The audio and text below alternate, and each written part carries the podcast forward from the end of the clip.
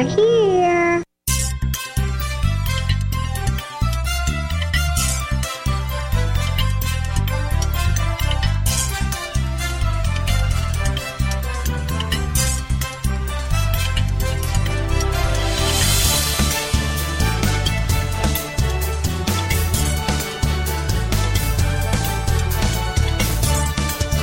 Welcome to the Tech Night Owl Live, the show for P C users who can handle the truth. And now, here's your host, Gene Steinberg.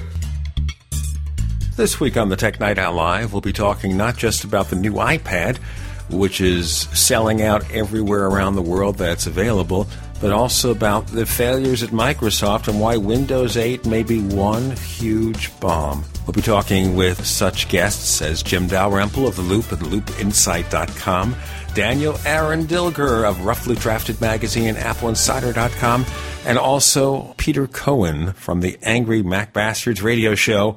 All this and more on the Tech Night Owl Live. From Loop Insight dot com, we have Jim Dalrymple, who seems to know everything and everyone. Whenever there's a Mac rumor, more often than not, Jim's going to have some kind of piece of information nobody else knows. He, of course, will not reveal his sources because he's a good journalist. Jim, welcome back to the Tech Night Owl Live. Thanks, Gene. How you doing? Oh, we're doing great. You know, we're going to be playing with an iPad three or the new iPad or the iPad third edition, however you wish to call it. Now, Adam Inks and I decided to call it iPad three. You're not going to go into that, are you? Oh, the iPad three event was a lot of fun. So you did call it iPad three. But before we talk about that, every so often we hear about all these class action lawsuits against someone or other, and we understand if someone's health or welfare is in danger, and you sue a company for damaging the environment or causing dirty water that makes people sick, of course, that's a valid reason for a class action lawsuit. Now we've got one that says that Siri, Apple's voice recognition personal assistant, doesn't work as good as it should. What's the story about that? Ah. Uh. These people really frustrate me, you know, they they really do. But somebody's bringing a lawsuit against Apple because Siri didn't understand what he was saying. You know, he asked it directions, it didn't understand. So I don't know. I don't know what to say about some of these things. I mean, you know, a lot I think depends on your voice and how you how you ask it. I've never, well, no, I shouldn't say I've never. Uh, it's been rare that Siri has not understood something that I was saying, but usually it's, you know, when you You have a garbled words all together, you know, like I'd like to go to a Chinese Szechuan restaurant and it doesn't understand what I was saying or the way that I said it, then it may com- come back with I didn't understand, or, you know, may give me something totally different. You never know. But suing Apple because basically it doesn't understand what he's saying. Well, here's an issue, too. Speech recognition, you know, it'll have problems with different things. Like I have somebody, a relative, whose last name has the letter Z in it. I have someone else with an almost similar name, who's actually an occasional guest on the show, whose last name has the letter S. Now, Siri is going to completely confuse that. Now, also understand yeah. that I have a fairly straight ahead voice. I'm a radio broadcaster. Jim has a touch of Canadian in him, but straight ahead English. The point being that Siri is probably going to find it easy to manage us. But if you have a very strong regional accent, or if you have a foreign accent, you're basically your first language is not English, and certain words are mispronounced, I think that's going to confound Siri, because that's the state of the art. Yeah, and, and they have re-released in a number of different languages where I think that they do their best to pick up on those accents. I don't know how the technology works overall, but I, I just think it's it's crazy for people to be suing over something like this. You know, it's not a major world problem, and obviously it's just a, a money grab. Well, that's the problem with suits like this. You think you're going to get a lot of money, and I guess ninety-nine out of one hundred cases, what happens is the target of the lawsuit will be coerced. I could say other words. Coerced yeah. into making a settlement to get rid of the lawsuit, which is what the lawyers are helping to do now. So they will make their payday. They'll get their thirty or forty percent of the total on the top. Everyone else gets a coupon. They get a yeah, discount. Exactly. They get ten dollars. Look at the lawsuit against the antenna of the iPhone four. Now, Apple offered free bumpers worth about thirty dollars or so when people complained about the antenna problems, antenna gate, poor reception if you hold it the wrong way. So Apple said, okay, we'll give you one of our cases worth about thirty dollars or a selection of other cases that are worth a little bit more, a little bit less. That program expired in a couple of months. Those who didn't take advantage of it, I understand if you call Apple support and say, I'm not satisfied, they'd still send you a bumper. Okay, we'll give you a bumper. So what do these people who sued Apple get? A bumper. Or fifteen dollars yeah. cash, which, of course, is half what the bumper is worth. So, plus all the pain of going through that in the first place. I mean, it's nonsense. So now someone sues Apple because Siri is imperfect. It says beta, by the way. Siri is a beta. It means it's not perfect. Yeah. What do you expect? I just look at all this stuff and I'm amazed that it happens. I mean, I've used Siri. I'm in a bit of a different situation because Siri is sort of half enabled in Canada. It can, you know, find weather and it can do different things like that, which I used it for. Uh, but it can't direct you to certain restaurants and things because it doesn't have that capability in Canada yet. But it is beta. Right. Right. But they were very open about that in that the functionality is available in Canada, but all of it is not available. So in other words, you can use Siri and I can say, what's the weather like tomorrow? And it'll come up and tell me the weather in Halifax is this. Um, if I say, Siri, I'm, I'd like to... Excuse me, let's try this. So what's the weather like in Nova Scotia? I can only get hourly forecasts for the next twelve hours. Here's what I've got for Halifax, Canada. There you go. So it recognized your voice? So it got what I said accurately. Yeah. It did. So no big deal. Okay, it did what I expected of it. Now, I've gone through and tested it, and there are areas, like I said, with the relative and the business contact with the similar names and the same first name. Well, okay, Siri has a problem with that. And I expect that.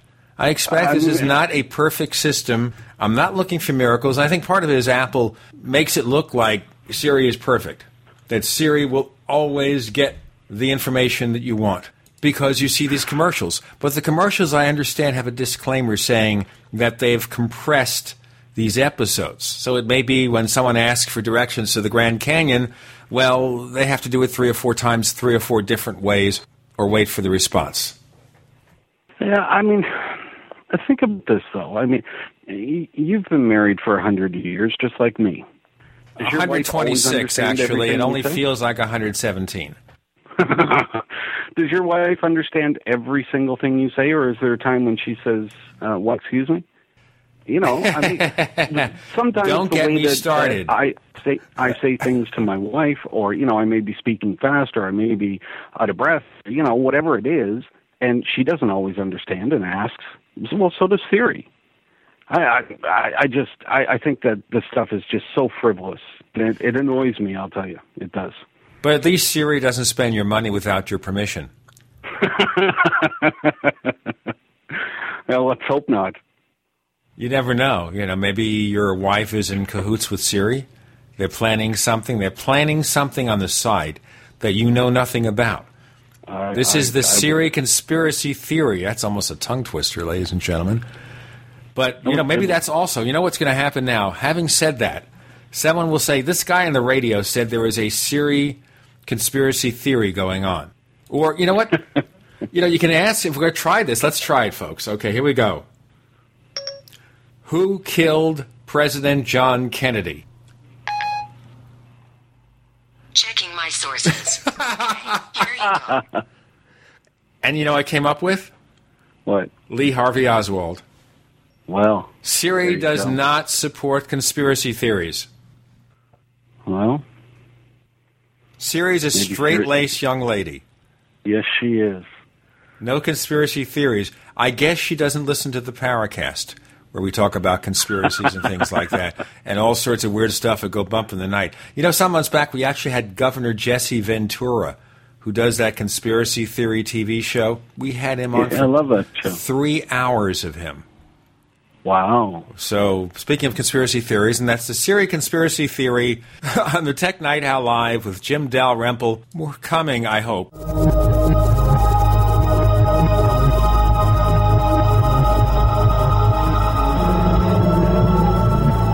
Say, wouldn't it be great if that computer keyboard sitting on your desk also worked with your iPhone? Sending a text message would be lightning fast. This is exactly the idea behind the Matthias One keyboard for iPhone and Mac. You just need to experience it once to see how incredibly fast and convenient it really is. It's also available for the P C and BlackBerry. Visit one keyboard dot com slash T N O. Once again, one keyboard dot com slash T N O. N O. You know, we develop trust in the people we know, but we don't really know someone we can see. That's why I recommend GoToMeeting with H D Faces. It's a simple online meeting service. It's GoToMeeting by Citrix. All it takes is a webcam and a click to instantly collaborate. You can start hosting your own face-to-face online meetings today with GoToMeeting. You can try it free for thirty days. Visit go to meeting dot com, click the Try It Free button, and use the promo code podcast. Podcast.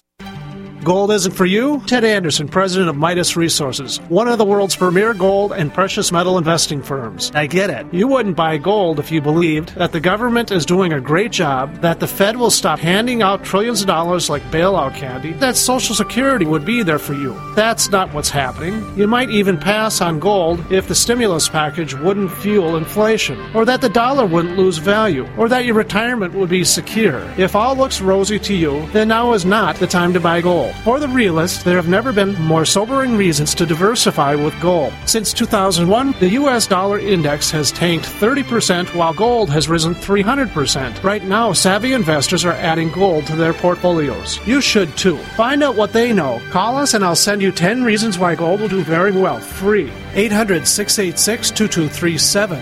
eight hundred, six eight six, two two three seven. That's eight hundred, six eight six, two two three seven.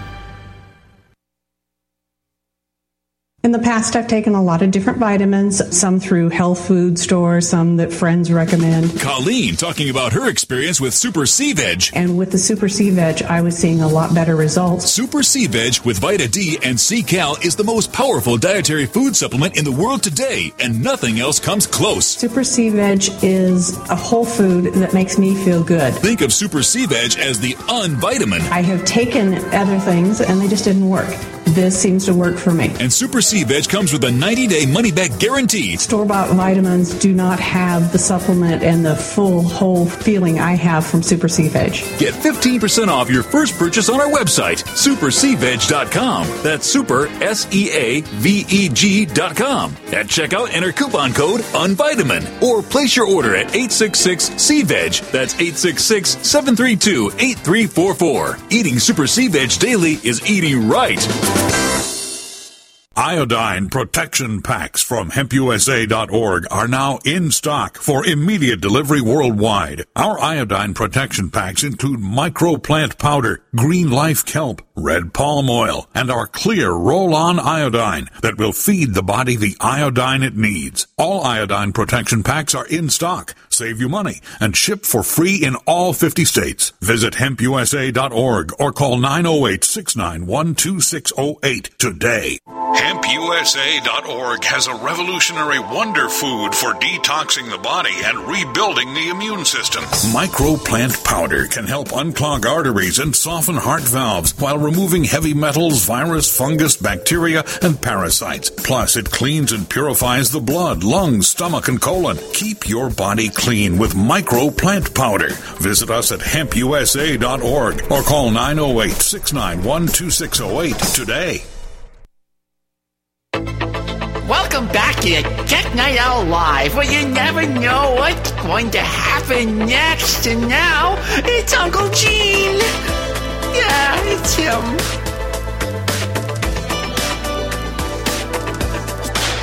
With Jim Dalrymple of The Loop at loop insight dot com, we have been exploring Siri, conspiracy theories, things that go bump in the night, and all sorts of stuff. Away with the lawsuits. Big question is here, how does Apple top the new iPad, the iPad third generation, whatever you wish to call it. I mean, some people said it's a modest update, but the Retina display is a revolution, isn't it? It really is. It really is. Uh, I had a chance to go to the iPad event in San Francisco, and after the event, I, I spent a bit of time with a new iPad, uh, just playing around with it.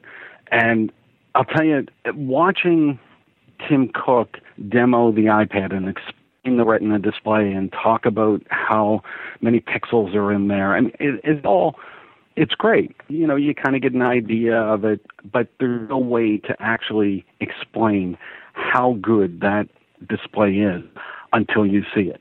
And it's like taking the display on an iPhone and bumping it up many times that size. Yeah, I mean, you can't even say it's like going from the iPhone three G S to the iPhone four when it got a Retina display, because the iPads is so much bigger that it, it's that much more incredible. That when I picked it up, you can tell just just by looking at at the display that it's so much cleaner and crisper and just that much better. I don't do a lot of video or, or pictures on my uh, my iPad, but I do read a lot.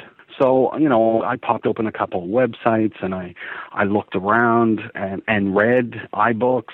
You know, I, I took some time to scroll through some of this stuff, and it's just, it's unbelievable how how clear it is. Now, really. Forgetting just how good it is, just achieving this technology has got to be amazing.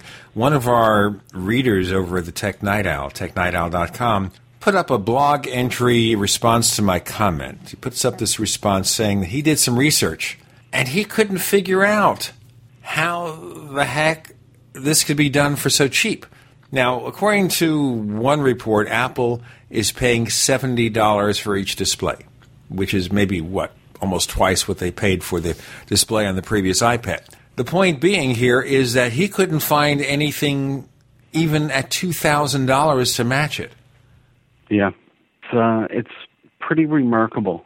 I, I mean, I guess you could say that it's like going from a, an S D T V to an H D T V. You know, it's and it's, remember the first H D T Vs were ten thousand dollars. They were twenty thousand dollars. Now you get an H D T V forty-inch set for three hundred fifty dollars. But remember where the technology was, and Apple's in the same boat now. For most people, the technology is such that it's that far out of reach, so Apple basically wrought a miracle here. Well, they basically did. I, I, I don't know how they do it for the for the price that they're doing it, but there it is. And it's... It's remarkable. I wish there was there was some easy way to to to tell people, but you know, and that's just the the basic shape and, and size of the iPad remains, you know, uh, like it was with the last one. But you can you can notice a difference. I, I would challenge anybody to walk into an Apple store, pick up an iPad, and not see the difference. And when you hear the show, ladies and gentlemen, it will be in the stores. Maybe you won't be able to buy one because everybody is buying them. There's a story, as a matter of fact, right now that says that, what, over eighty percent of the tablets that industries plan to buy are iPads. And this is a greater percentage. What's happened here is if you look at the percentage curve, all the other companies are falling down. All they want is iPads. And now you wonder, it's not just what Apple did. Forget about the looks, because obviously a lot of tablets kind of look like that. The Retina display is a game changer, because how will other companies be able to build them in any quantity, even if the technology expands, as it will? Apple has, what, a one- or two-year jump against everybody? They probably ordered yeah. all anyone's capacity for the next two years. Well, that would be typical of Apple, wouldn't it? You know, they, yeah. they they just order uh, everything. They take all the stock that anybody has. In this case, you have to, because it's a new technology. Yeah. All right. We've explored the Retina display in theory. You see it on T V. No T V has the resolution. Of course, they now have, what, four K high-definition T V sets they're talking about for the future. So, obviously, the T V industry also is interested in getting a better picture. High definition ain't enough anymore. So Apple has the Retina display. Let's go back to the session in San Francisco. Tim Cook, as a presenter. Now, he was the master of ceremonies. He let other people do most of the presentation. How well does he come across? Oh, Tim comes across really well.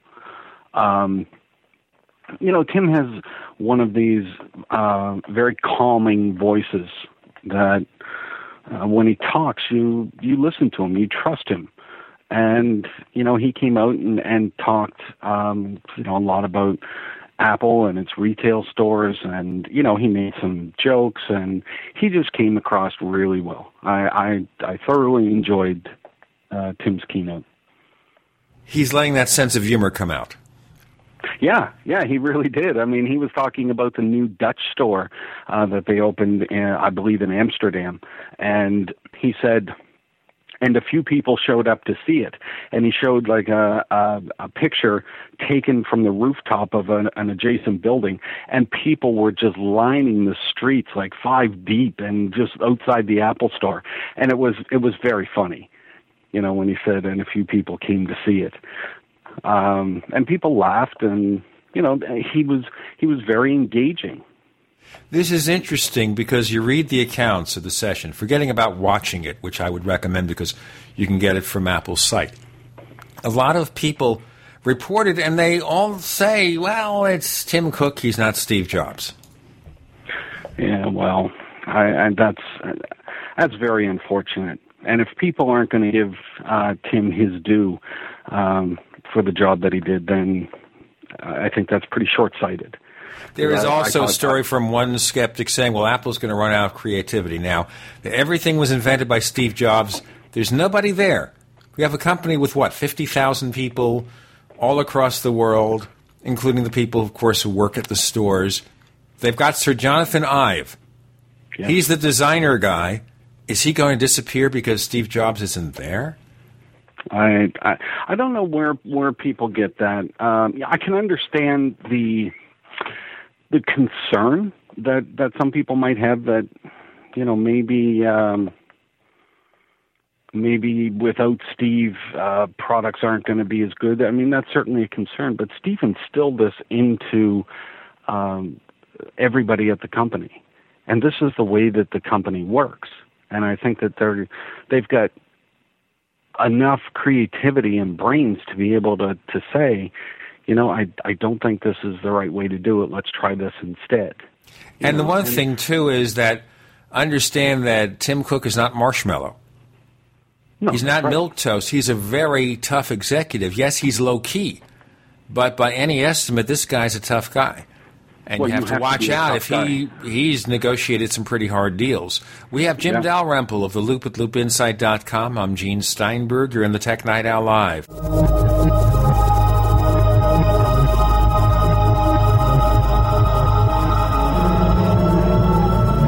The G C N Radio Network, providing the world with hard-hitting talk radio. G C N.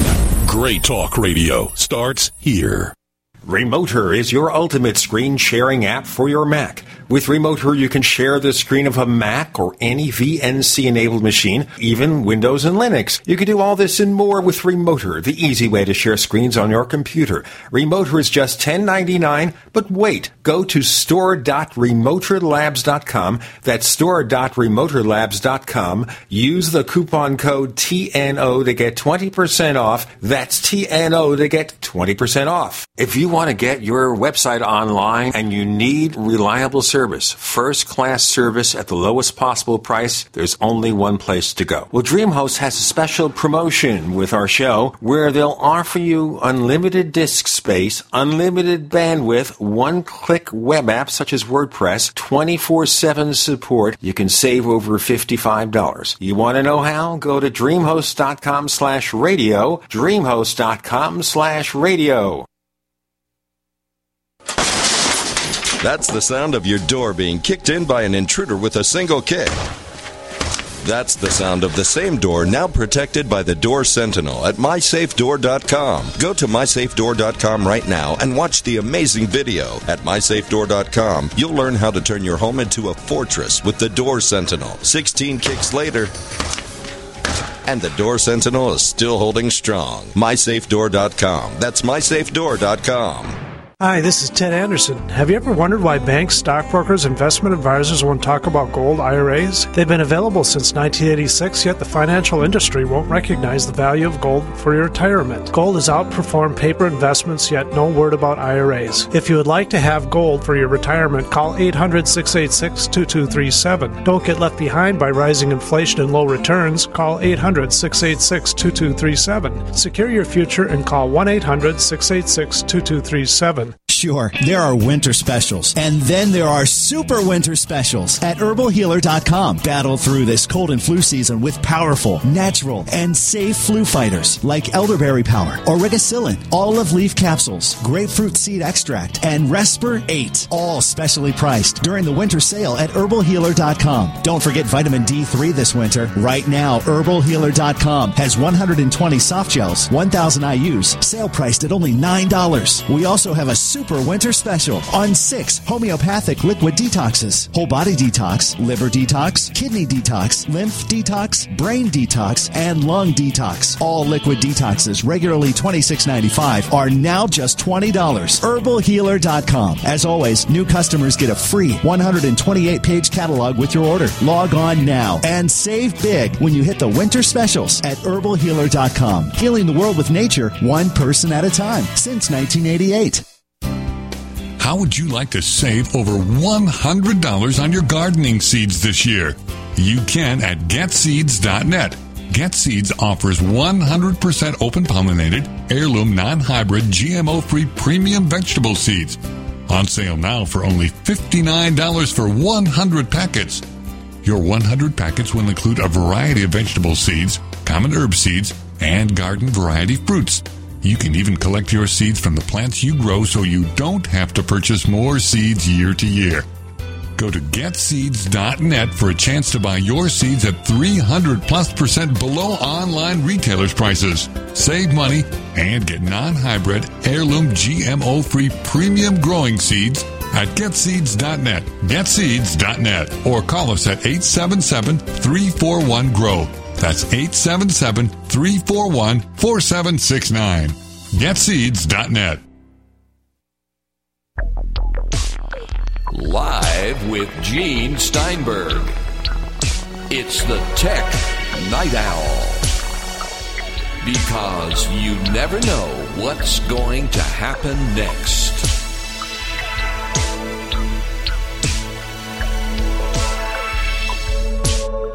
With Jim Dalrymple of The Loop at Loop Insight dot com, the man who always gets the information ahead of a lot of other people. He has sources, obviously, within Apple, around Apple. He won't admit who his sources are because that's not really ethical journalism. And you kind of wonder about that, too.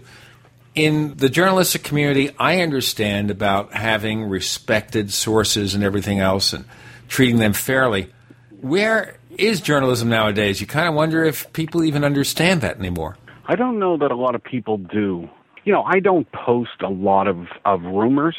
Uh, I post some interesting things sometimes, but I, I tend to debunk more rumors than than I ever post. You know, I'm pretty confident if I say that this is going to happen, then it's going to happen. You know, I think that's a, that's the way it should be. A lot of people these days kind of uh, you know, just throw everything against the wall and, and not take any responsibility. And, and hope it sticks. sticks. Yeah, you know, and I suppose that's one way to do it. They get a lot of page views uh, doing that. I, I don't I don't necessarily agree with it, uh, but I understand why they do it. Is that a question there of basically not having an editorial screener? Well, no, I think it's a business model. You know, I think that that's what they they go out and do. And I, I, I do believe that there are exceptions to those. I mean, if you have a site like Mac Rumors that posts about uh, rumors, that's what you expect to see there. I can appreciate that. That's different. But when you have a site like C net that is supposed to be uh, filled with journalists, and they're talking about the latest rumors, and they have nothing to back that up. Well, that's that's not journalism. And the thing I think that I worry about here is that if they don't vet those things, nowadays, if you're at Apple Insider, if you're at Mac Rumors, those sites are being watched by the mainstream media. They come yeah. out with the rumors. What do you see? According to a story at Mac Rumors. Yep. All right. Yep, that's true. I mean, the the fact is now, Gene, you remember, you know, fifteen years ago or twenty years ago, not everybody had a site. There, you know, there was very few of us at that time that uh, that did any kind of reporting or anything. But now everybody can can have a blog. And I'm not saying that's wrong. I think it's great because there are a lot of great opinions out there and people that that take stories about, you know, a, a new Apple product, even the iPad that was just released, and, and they write their opinion about that. I, I'm I'm thrilled with that because there are some good opinions out there, and sometimes it goes a bit too far. So, you know, people, I I, I do believe that readers will, uh, readers speak with their eyes. I think they have to basically pay attention to what's going on and realize these rumors are not confirmed. And even the rumor sites will sometimes say, well, this source is not always accurate. Yeah. It's not as if they don't give you a reality check. And I see that also at Mac Rumors dot com and Apple Insider dot com. They say, okay, this site says this, but half the time they're wrong. Yeah, and and those are two perfect examples of uh, rumor sites that uh, I visit. I like them. You know, I, I think that um, they come out with some some good stories, uh, but I understand going to those sites uh, that there's going to be rumors there. But my problem is in the mainstream media, if you go to a site that is what you would consider to be a respected journalism site, and they have all these rumors, you take that as fact. They don't vet them. They just simply republish them. They are yeah. copying machines. Yeah. And so wonder about I, I that. have I have no issue with, with rumor sites because you know what you're getting. You can go in, you take it with a grain of salt, and you say, well, that sounds reasonable, or no, that sounds like it's not reasonable at all. And, you know, you, you move on. But if you go to, to, again, I'll take C net, and you read something there, a lot of consumers look at C net and say, okay, this is this is journalism, this is reporting, Um, and this is fact. Now, that's important. You've written for C net, haven't you? I have. And I've written for C net. And I ran into issues, and I'll be frank about it, they'll obviously never hire me back again. I ran into issues where the editors asked me to slant stories to include, shall we say, more negatives or to play up the negatives about a product. And in one case, which really bugged me, I wrote a story. This goes back to the early days of Mac O S X. And I wrote a story about some Mac troubleshooting or something. And one of the editors ran her own agenda with her own information. And it was stuff that was made up. It had nothing to do with facts. And I pointed it out. I said, you know, it's okay. You want to add that stuff, that's fine. At least tell me what you're doing so we could go over the information, or just put that under your own name. Take credit for yeah. it because it's not true. Of course, I didn't write for C net too much longer after that, but there you go. Yeah, and you know, we're, we keep naming C net here, but it's not it's not just C net. Well, I understand also C net's not, not just some kind of cockamamie site. I mean, they were pretty big even before they were taken over. They're owned by C B S. Yeah. That makes it worse. Let's look at, speaking of rumors and expectations, story this week that Apple may be beginning production of this alleged Apple Smart T V or iTV or whatever it's going to be called. I don't think you can call it I T V. There's a network in Great Britain for that. Whatever it's going to be called, production begins in May or June. What do your sources tell you, if anything? Uh, I haven't heard too much about, you know, a supposed Apple T V, but I, I don't know. I mean, I don't think that it's of the realm that Apple would would have a, a T V because they're they're looking to get into other markets, and why shouldn't they? They're one of the biggest uh, um, consumer electronics companies there is. Well, they are the biggest company there is, but you know, even in consumer electronics, they're huge. So I wouldn't be surprised if they have something. Do you have any information that indicates they do? No, I don't. I would. I, I guess I would like to believe that they do, but I don't have anything that I can concretely say yes. So at this point, nobody's confirming anything. I think the problem we have here is, how does Apple separate itself from the pack? Do they simply take the Apple T V interface and transfer it to a real T V? And in that case, what else can they offer? I mean, if you could already add that interface to any T V simply by hooking up this device to it, what else can Apple bring to the table? Picture quality, what? Well, I mean, I think that what you have to, to remember about Apple is that they're all about solving problems. And there are a lot of problems in the T V market these days. You know, we all have frustrations with with T V and, and the networks and everything else. So I, I think people should be looking at what it is that Apple can solve, not necessarily, you know, screen or, you know, anything else. I mean, who knows what, what specs would look like for, for an Apple T V. Well, from what Steve Jobs was quoted as saying in that book, the official biography by Walter Isaacson, he cracked the code, discovered the secret of the greatest interface ever. He talked about interface, right, about your interaction with a T V set. And I guess you could say, give me channel seven. And that's some kind of Siri voice recognition, although you have more problems because the average person who watches a T V set, they're sitting, what, ten, twelve feet away in the living room, in the bedroom, or maybe they're picking up the remote control. But then if you don't use Apple's remote, you want to use like a Logitech Harmony remote, there's no speech recognition engine in the remote. That's where I was thinking you'd have to put it. You couldn't stick it on the T V set. It would make no sense. How do you do it? We're going to find out more about this and more about what an Apple connected T V might be, if there is going to be one, with Jim Dalrymple at The Loop at loop insight dot com. I'm Gene Steinberg. You're in the Tech Night Owl Live.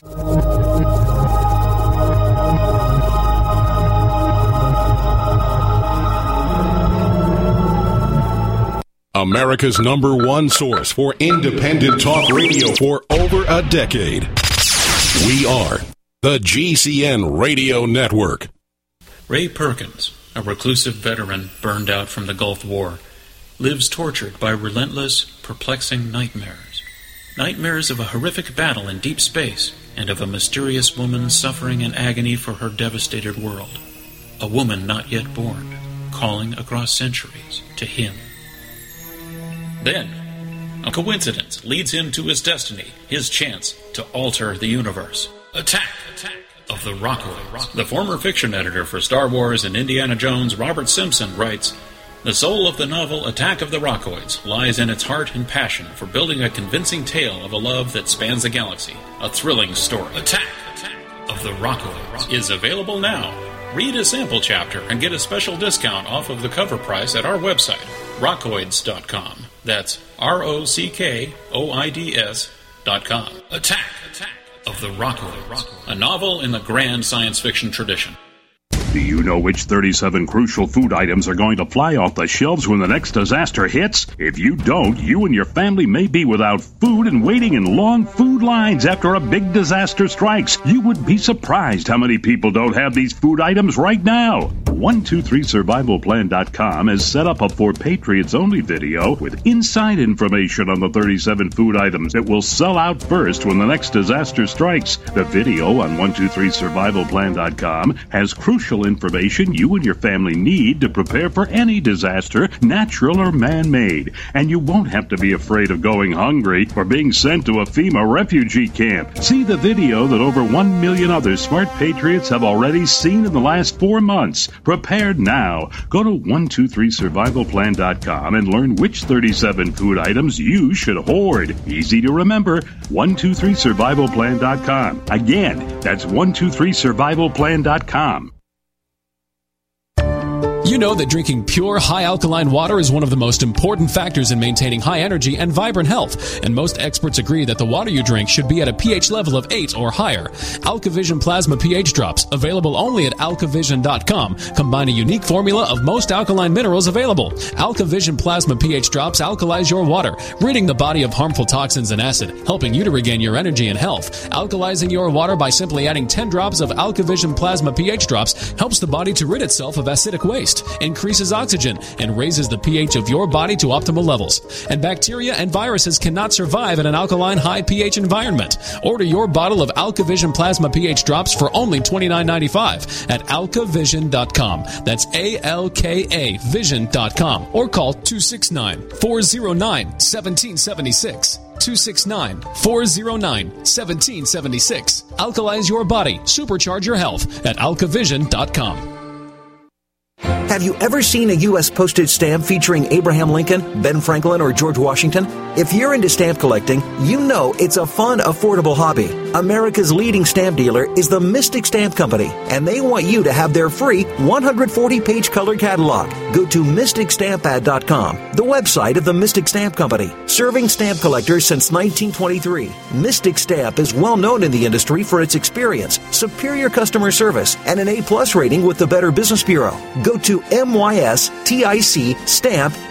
dot com to request your free one hundred forty page U S stamp color catalog packed with collecting tips, special offers, color photos, and over forty-six hundred available stamps. Call eight hundred, four three three, seven eight one one or go to mystic stamp ad dot com. That's eight hundred, four three three, seven eight one one and ask for your free U S stamp catalog or mystic stamp ad dot com. Mystic Stamp Company, America's leading stamp dealer.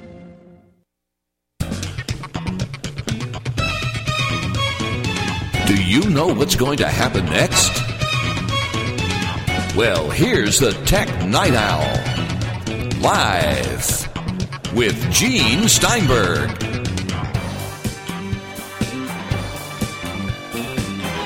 One more segment with Jim Dalrymple of The Loop at loop insight dot com, speaking about the possibility of Apple producing a connected T V. And I said voice recognition, but don't you agree with me? You couldn't put it in the T V. You'd have to stick it maybe in the remote. But if you did that, then people who want to use a universal remote, they're stuck, unless this is the ultimate universal remote that replaces a Logitech Harmony or anything else. And and we're looking at this, you know, Apple has probably been, been through this same discussion so many times, and, and they're probably already beyond it. And when it comes out, we'll look at it and say, of course.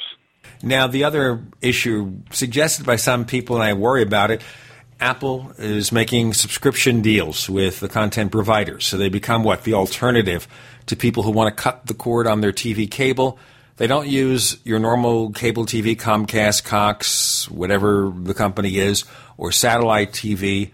You use Apple. But if Apple's feeding that stuff online through iCloud, suddenly you hit the bandwidth cap from your cable T V provider that maybe you're subscribing to them for their internet. You know, they lose their T V business, they're giving you the high-speed internet, but almost all of them, they have a limit. And maybe you don't reach the limit for normal use and services, even downloading a few major Apple upgrades or buying a new Apple O S with three or four gigabytes. But if you're watching high-definition T V Six, eight hours a day, a couple of people in the family watching different T V sets, you know, the broadband providers are going to freak. Yeah. Yeah, I mean, it's there there are so many things that uh, an Apple T V, so many segments of the market that it could touch and change. We just don't know. We don't know everything that could happen. But, yeah, there, there are going to be some people that I think if Apple ever did release something, um people will be very upset. I would think. It's going to be a problem. It's going to be a problem. I, well, I think it, what's happened it, now, though, is we have a situation here where what Steve said before he died spooked the industry. That's why, for example, Lenovo is coming out with a connected T V set because I think it's because they perceive Apple's going to do it. Not because they see, as a P C maker, mostly notebooks, that there's a need for them to make T V sets. Is there a need for any other companies to make T V sets? I mean, the market is so saturated. It's not like smartphones. It's not so much like tablets, which had gone nowhere, and smartphones were more and more business products, although consumers bought BlackBerries. In the case of T V sets, we all have them, many of them. Yeah. Even if the Apple T V set had the greatest interface on the planet, it's not the same thing getting market penetration. Well, it's not what we know now. You know, uh, we don't know what, what it'll be when when this all happens. Maybe it'll be the Apple iPad T V where you stick it over your head. Who knows? And watch if the show. If you're right, then you're going to get a cookie on that one. The only cookie I get is the one on my website, all the little cookies that we send out. That's how it goes. But speaking of which, let's look briefly at the other product that Apple introduced, because we've talked about the new iPad, and I'm sure you've all heard about it. The Apple T V, the new version of the Apple T V, the basic change is ten eighty p. As opposed to seven twenty p in terms of high definition. That's the same resolution as Blu-ray, for example, and the best T V sets. Did you get a chance to look at that at all? I did. I, I got uh, a quick minute to, to have a look at it. I, I was very impressed. I mean, I'm I'm a big Apple T V user. I, I love my Apple T V. And, you know, for for me to have even better quality of movies and T V shows and, you know, everything that I can get at, at ten eighty, that's that's huge. I love there, that. There's a published report that suggests that Apple has refined the way they encode the T V downloads or the movie downloads in a way that they get the higher resolution, but the size of the file is, what, ten, twenty percent larger? They made it more efficient. Yeah. That makes, that makes a lot of sense. I mean, you know, Apple's got the technology Uh, to be able to do that. So it makes sense that, you know, when it comes time to to take seven twenty p movies and make them, you know, available in ten eighty, uh, you're gonna you're gonna see not as big of files, but still great quality. So I yeah I I don't doubt that they found some way to to encode these things so that they're they're great. I mean, I downloaded a. Uh, when I download movies on my on my Apple T V, um, right now they're they're very quick, you know, and I don't expect that to be any different when I click purchase or, you know, rent or whatever it's going to be. Then it's there, very fast. Just to bear in mind, Apple tells you that to get seven twenty p, you need a six megabit connection. To get ten eighty p, you need an eight megabit connection. If your broadband can't provide that routinely, it may not work. Of course, there is a buffer. I mean, there's a, what, a four gigabyte buffer in the Apple T V where it can bring down most of the program if you give it a while. You know, if you don't just try to watch it immediately, maybe you give it a half hour or an hour and then watch the movie. A lot of it is actually downloaded to this buffer. Right. And mine mine is coming in in seconds. You know, I click buy, and it's there. What we right usually do is, before I go get lunch, if we do a takeout meal or dinner's being prepared, what I will do is reserve the movie like an hour or two earlier. So if there's any internet traffic glitch or something in Apple, I don't miss out on the movie having to wait. And we had that problem, I think, early on with the Apple T V where we'd have to wait to get the shows. This way we kind of hedge our bets. So we'll have to see what happens when we get the Apple T V here, where it's going to go, and what Apple's going to do in terms of the content provision, what Apple might do in terms of the T V. But getting back to the iPad before we let you leave the building with Elvis, that is, how many things can Apple come up with year after year before you saturate what the improvements would be, other than the incremental improvements like you see on a Mac, where each year it's a little faster and a little bit more memory or maybe a bigger hard drive. Do we reach the point where with tablet technology, you have Retina display, that's as good as you're going to get with three D. You're going to have a faster processor, but at some point the improvements have to be more incremental. Well, I think that we've we've thought that for a long time, really. You know, with all products. Well, what else, what else can they do? And they always find something. You know, there's always something there. So I, I don't think that uh, they'll certainly run out of things to do. It's a question of the degree is what I'm saying. Yeah. I mean, I mean, obviously you can always have a faster processor. You can always play more powerful games faster. Hopefully, as broadband services expand, you'll be able to retrieve your stuff faster. You'll have more capacity, get more stuff on there as flash memory gets cheaper. But these are incremental upgrades. It doesn't change the technology. It's not like the Retina display, which does. Well, we we we kind of, I don't know, you have to look inside and outside, I think, if, if you're looking at changing technology in the way that uh, that Apple especially does things, because Apple changes design, they change, uh, you know, L T E, they change Retina display, uh, they may change the Wi-Fi that's in there. They have quad-core graphics chip in there now on the uh, A five X. Uh, so there's a lot of things that go on inside of, of an iPad that looks virtually the same as the current iPad, but it's a lot better. So if you look to the future and, and what Apple could possibly do for, you know, an iPad or an iPhone or even a Mac, I mean, and you start thinking about the components and the ways that it can get better, I mean, it's it's almost endless. I think also the one way where Apple could make a big improvement, and this depends on miniaturization of the parts, it depends on battery technology and making the electronics more efficient, is making it thinner and lighter. Now, maybe being, what, half a millimeter thicker, weighing, what, an ounce more, isn't a big yeah. deal. But it's hard to hold in one hand. But if you brought that thing down to like fourteen, fifteen ounces, hmm. well, that's always a possibility, too. I mean, for Apple, it's all about, I, I think, making sure at this point that we have the latest in technology. So if they bring the size of the iPad down or they bring the weight of the iPad down, then you have to start getting rid of components or wait for those components to be smaller. So, or Apple no convinces weight. somebody to get it out faster because here's a billion dollars. Jim Dalrymple, yeah. tell our listeners where they can find more of your stuff. They can find me at loop insight dot com or at j dalrymple on Twitter. Jim Dalrymple, thanks for joining us on the Tech Night Owl Live. Thanks a lot, Gene.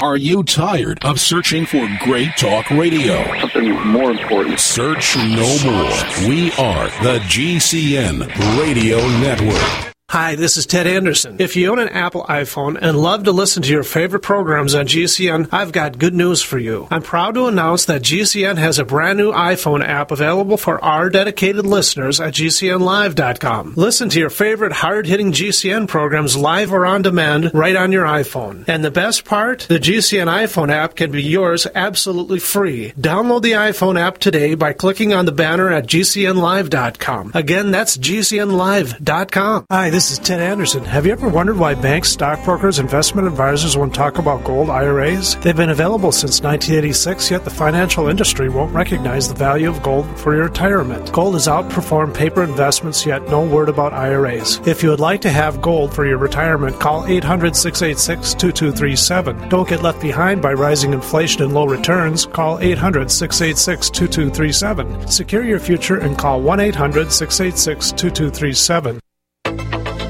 Welcome back to the Tech Night Owl Live, where you never know what's going to happen next. And now, here's Gene Steinberg. We have Daniel Aaron Dilger of Roughly Drafted Magazine and Apple Insider, and we're going to focus, obviously, on iPad all the time, but not completely. We'll get into other topics.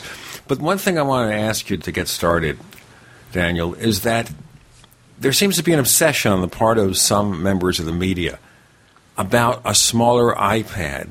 There must be a seven-inch or a seven point eight five inch, and I don't understand the reasoning behind that particular form factor. But why do we care whether or not Apple has a different version of the iPad? Well, I can't speak for the people who are repeating the stories, but I can see a number of reasons. One, one is people like to guess things that could possibly be right. And so in guessing that there's going to be a an iPad Mini, you're, you're, it's kind of pattern recognition because the you know the iPod came out in a mini version, but that served a, a very clear purpose. A lot of people were using um, flash RAM, smaller, cheaper music devices when Apple was selling its higher-end hard drive-based iPod. That's not really the case here. If you compare the two situations, nobody's really buying uh, those smaller tablets apart from the Kindle Fire and the, the Nook, the Barnes and Noble Nook, which are selling you know in, in in such a small numbers. I mean, like a few million. I think in the, the the entire Christmas season, there was maybe five or six million of them combined that were sold. So, I mean, this is not a huge market that Apple needs to, to retain market share. Also, the purpose of the product, which is, I would think that a seven-inch form factor may be just fine for reading ebooks or something like that or watching a video.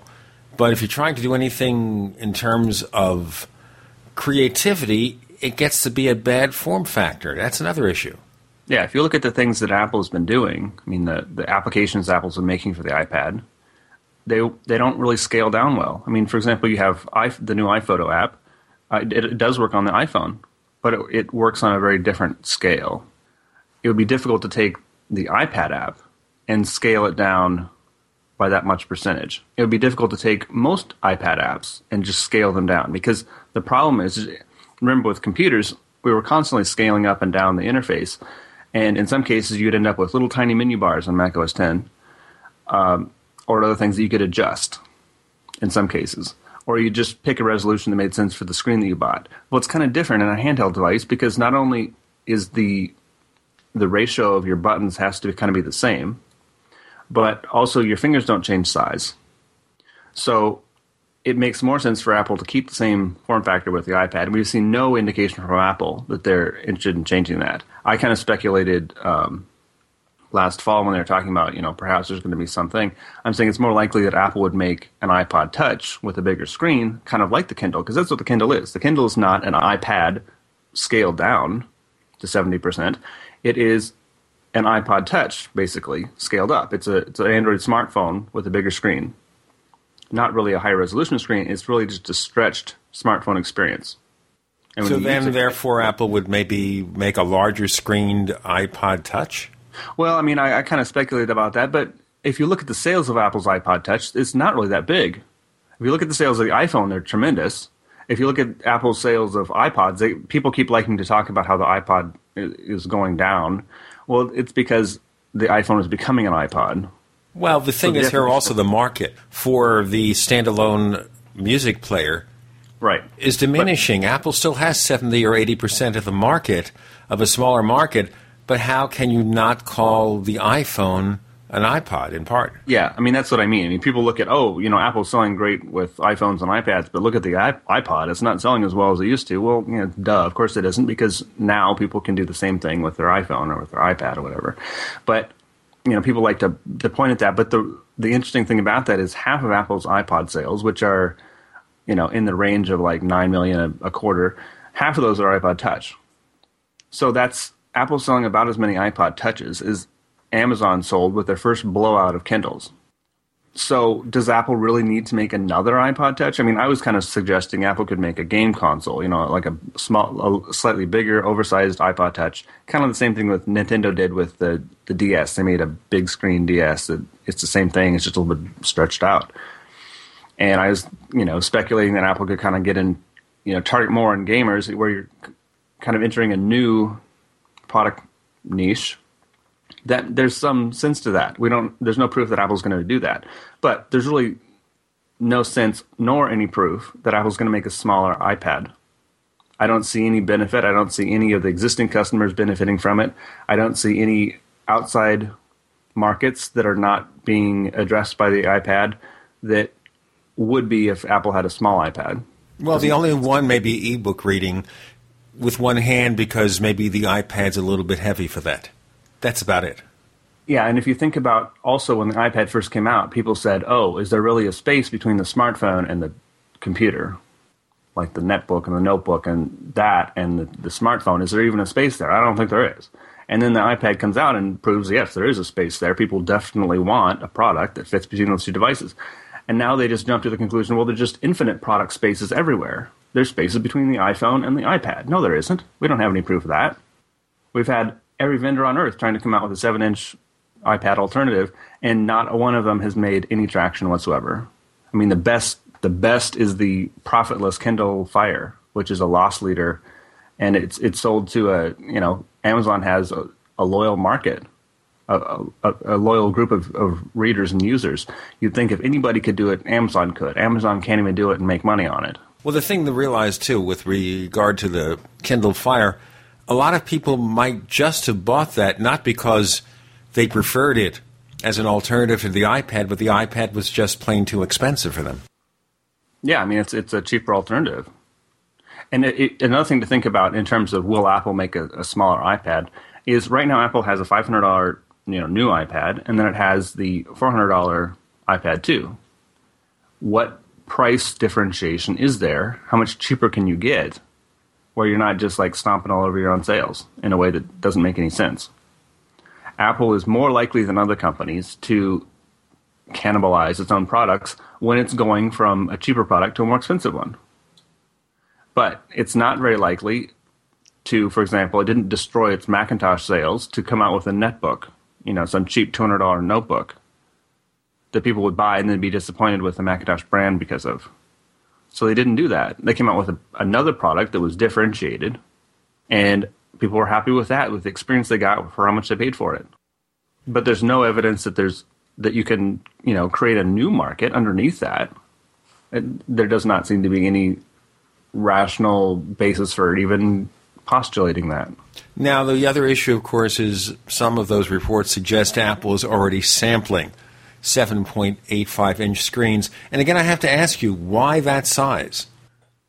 Apple did make, I mean, uh, Tim Cook, you know, he ended the iPad event with this picture of the sunset or whatever it was, you know, starburst of, you know, two thousand twelve is going to be crazy. Um, Apple's pretty good at surprising people with new products. So it's not difficult to imagine that Apple could come out with a new product, whether it's in, you know, something like automotive space or wherever, that is a surprise. I wouldn't be wouldn't be surprised to be surprised by a new product introduction.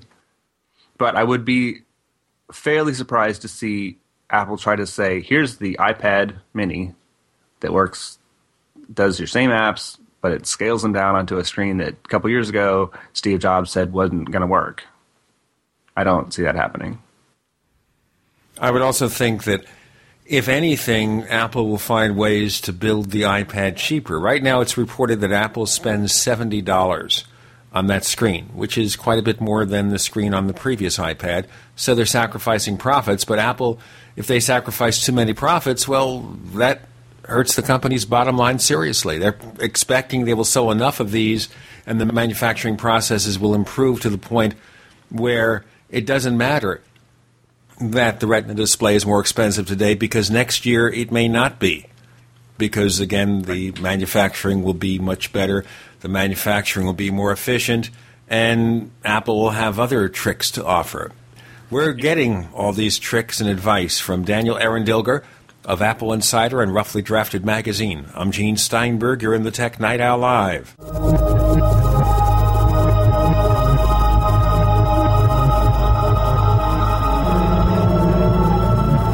Graphic Converter is the image manipulation tool for the rest of us. It does not use any database. You get full control of all your files. Want to view the images of a folder? Drag it into Graphic Converter, and a powerful browser opens up to show your image files. You could use it for slideshows. You could use it to import images from digital cameras or from scanners. Need to do some image editing? You can do that too in Graphic Converter. Also, print catalogs. Convert from so many formats I can't even list them. Download now to see if Graphic Converter is good for you, like one and a half million other users. Guess what? You could save money when you buy Graphic Converter. Use the coupon code NIGHTOWL. Use the coupon code NIGHTOWL to get a special price for Graphic Converter. Go to lemke soft dot com. That's L E M K E soft dot com. lemke soft dot com. L E M K E soft dot com.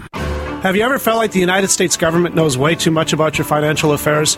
I continue to hear stories about property seizures, frozen bank accounts, confiscation of stocks and bonds. It makes me wonder if the U S citizen will ever again have the right to life, liberty, and the pursuit of happiness. Unfortunately, with the Drug and Money Laundering Act, the I R S Revenue Ruling sixty forty-five of nineteen eighty-four, and the Trading with the Enemy Act and Franklin D. Roosevelt's Executive Order of nineteen thirty-three, some precious metal holdings are subject to government intervention. For this reason, Midas Resources has prepared a report explaining the boundaries of trading precious metals privately. Whether if you have any intention of trading with Midas Resources or not, I have instructed my representatives to give this report out free. Call for your free copy at one eight hundred, six eight six, two two three seven. When investing, always proceed with caution. Again, call one eight hundred, six eight six, two two three seven. Exercise your legal right to trade metals privately. one eight hundred, six eight six, two two three seven. In the past, I've taken a lot of different vitamins, some through health food stores, some that friends recommend. Colleen talking about her experience with Super Sea Veg. And with the Super Sea Veg, I was seeing a lot better results. Super Sea Veg with Vita D and C-Cal is the most powerful dietary food supplement in the world today, and nothing else comes close. Super Sea Veg is a whole food that makes me feel good. Think of Super Sea Veg as the un-vitamin. I have taken other things, and they just didn't work.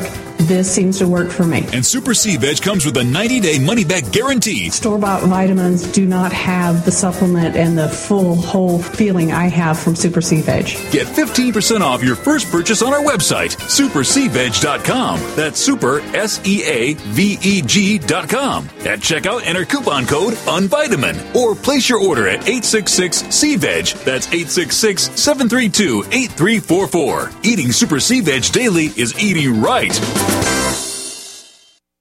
These are strange days indeed, from economic turmoil to weather-related events, and yes, even power outages. Hi, everybody. Jason Lewis here. Let me tell you why I use Wise Food Storage dot com. Wise Food Storage dot com provides the most affordable and complete ready-made meals for emergency preparedness and outdoor use. Their entrees like pasta Alfredo, savory stroganoff, and apple cinnamon cereal carry a twenty-five year shelf life and are prepared in minutes simply by adding water. They even provide great-tasting a la carte items like freeze-dried fruits, vegetables, and desserts to ensure that you have more nutrition and energy when you need it most. Visit Wise Food Storage dot com today to request a free entree sample and see for yourself why they are the best in the business. For a limited time, enter the promo code Lewis to get no-cost shipping on any order. That's Wise Food Storage dot com, or call one eight five five food wise, and be sure to mention the promo code Lewis for a free sample and free shipping on any order. Be wise and be ready with Wise Food Storage dot com.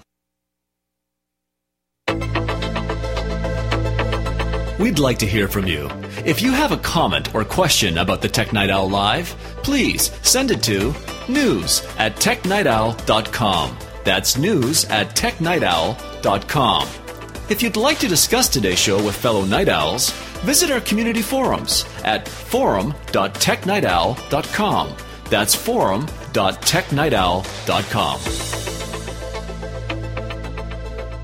With Daniel Aaron Dilger of Roughly Drafted Magazine and Apple Insider dot com, we are exploring the possibilities or lack thereof for a smaller iPad form factor. Apple's denigrated the possibility.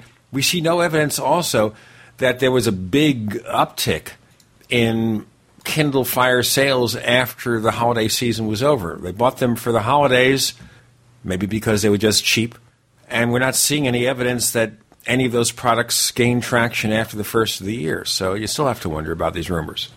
There was a lot of initial traction for netbooks, too, and that market is cratered. We had someone on the show, by the way, a few weeks ago trying to claim that netbooks were still relevant. Well, I mean, there may be some people that are still buying them, but it, it's it's like when you um, – I think if you compare the – demand curve for netbooks with a demand curve for something like the iPod. The iPod got went from almost nothing. I mean, we didn't we didn't have M P three players like the iPod before the iPod. Apple kind of invented the category. There were there were some like little niche things that nobody knew about, but Apple made that mainstream just huge. And I'll tell you, if you played with some of those little products, you know why nobody knew about them. Yeah, they were awful. And a Rio, a couple different devices. But, I mean, Apple turned it into this huge product, And then before it started going down, they jumped off into the next wave. I mean, I mean remember in, you know, two thousand six, Microsoft is saying, oh, we're going to beat the iPod. We're going to come out with the Zune, blah, blah. Apple comes out, boom, with the iPhone. At that point, the market for iPods started to be eaten up by iPhone sales. Apple realized where the market was going and stayed a step ahead, which is another big thing, knowing when your product is no longer going to be relevant, that you have to get onto something else. And that's where being a smart product planner comes into play. And that kind of ties back to what you're saying about the more expensive Retina to screen on the, the new iPad and how it's expensive and, you know, how Apple's making less money on it, a little bit less. You can either compete with yourself, you can outdo yourself, or you can sit around with the product that's making money and let somebody else compete with you. You milk it for what whatever you can do. Get, which is kind of what Microsoft has done for so many years. Milking Windows with ridiculous improvements. Of course, now I consider the current improvement, Windows eight and Metro, to be more ridiculous. Yeah, it is. I don't understand where, where they're well, good. I have but. an article that I wrote about kind of a needle in the haystack thing, and it'll be up at tech night owl dot com, but let me give you a preview of it.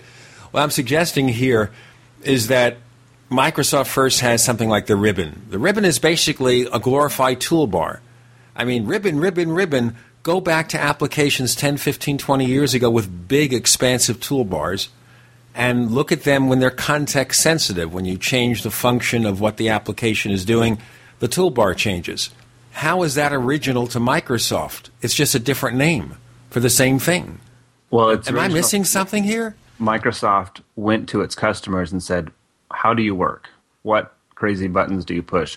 And the responses they got, the information they got from their customers were, yeah, we do ridiculous stuff. We, we we want access to all these buttons, blah, blah, blah. That's not how you make a great product. That's how you anchor your product in the past, is to ask people from a previous generation that are used to using old software from the eighties how they use it. If if you were sent back in time to, you know, nineteen eighty, and you were asked people that were using WordPerfect and, you know, whatever DOS applications we had, How would how would you like to improve DOS applications? They would give you all kinds of ideas. They would firmly entrench you into making the same kind of stuff that was around in the early eighties. They would not tell you, I want, you know, uh, something like the Macintosh. I want something that's going to turn into Mac O S ten, like next. That's the difference of looking at in your rearview mirror to, to drive and looking forward. Steve Jobs said this thing about, you know, Wayne Gretzky. You have to keep your eye on where the puck is going to be. You don't look at where the target is now. And that's exactly what we're talking about. Like Microsoft, they looked at the iPod and said, how do we beat that? Well, here's an iPod that, you know, has Wi-Fi on it, on it, you know, Wi-Fi sync and, you know, a bigger display or whatever. I can't even remember what the Zoom was, but they I don't think Microsoft remembers either. Anchored in two thousand five and two thousand four. And then Apple's coming out with something that was five years ahead of the industry. And just destroyed Microsoft's little business of smartphones that was around and kind of left the iPod behind. I mean, they kind of backwardly made the iPhone into an iPod, and how half of Apple's iPod sales are that iPhone named iPod Touch. But they reinvented things by, by not by asking customers, how do you like to use the existing product, but here's a better way to do it. We studied the problem. We we, we know what the problems are. We're solving those problems, not what your problems with dealing with the old product. Well, okay, we look at the ribbon, for example, and the problem I have with, say, Microsoft Word is a lot of functions that used to be in a simple menu bar command are strewn over this excessive iconic display, and looking at it really fast, you have to, number one, recognize and separate one of these icons from another, one of these buttons from another, to actually see the tiny illustration or something. They all blur together. And then you have to figure out where is the one I need for the thing I'm trying to do. I'm not just looking for a written label in text.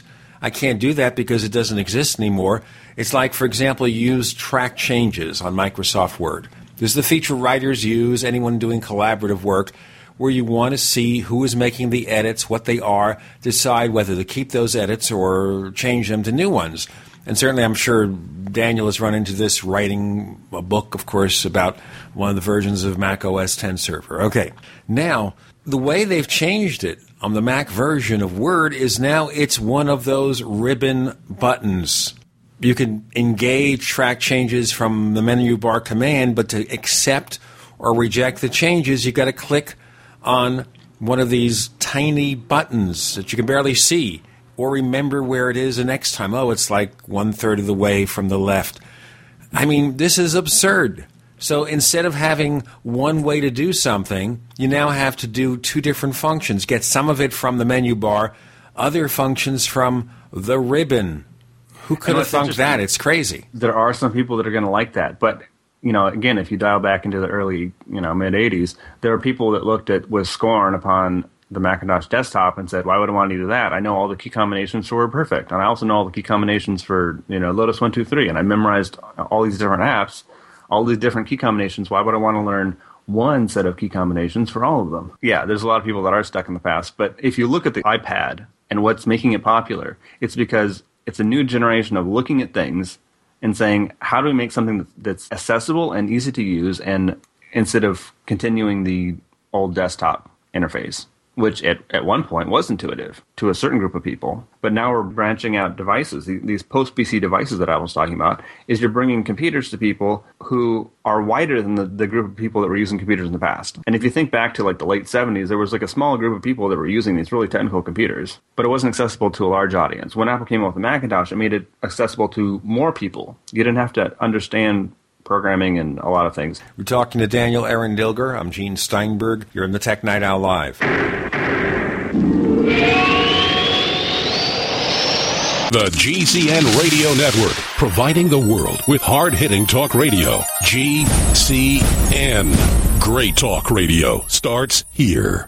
Remoter is your ultimate screen sharing app for your Mac. With Remoter, you can share the screen of a Mac or any V N C-enabled machine, even Windows and Linux. You can do all this and more with Remoter, the easy way to share screens on your computer. Remoter is just ten dollars and ninety-nine cents, but wait. Go to store dot remoter labs dot com. That's store dot remoter labs dot com. Use the coupon code T N O to get twenty percent off. That's T N O to get twenty percent off. So here's what happened. I was placing an order online. The site went down. It just stopped responding. It took hours before it returned, but I'd already placed the order with another company. If your site goes down, you could lose business. And if you have a business or personal site, you want to know it's easy to run and it will stay online.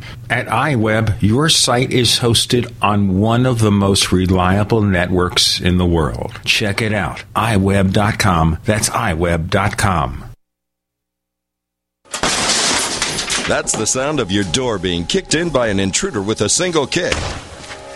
That's the sound of the same door now protected by the Door Sentinel at my safe door dot com. Go to my safe door dot com right now and watch the amazing video. At my safe door dot com, you'll learn how to turn your home into a fortress with the Door Sentinel. sixteen kicks later, and the Door Sentinel is still holding strong. my safe door dot com. That's my safe door dot com.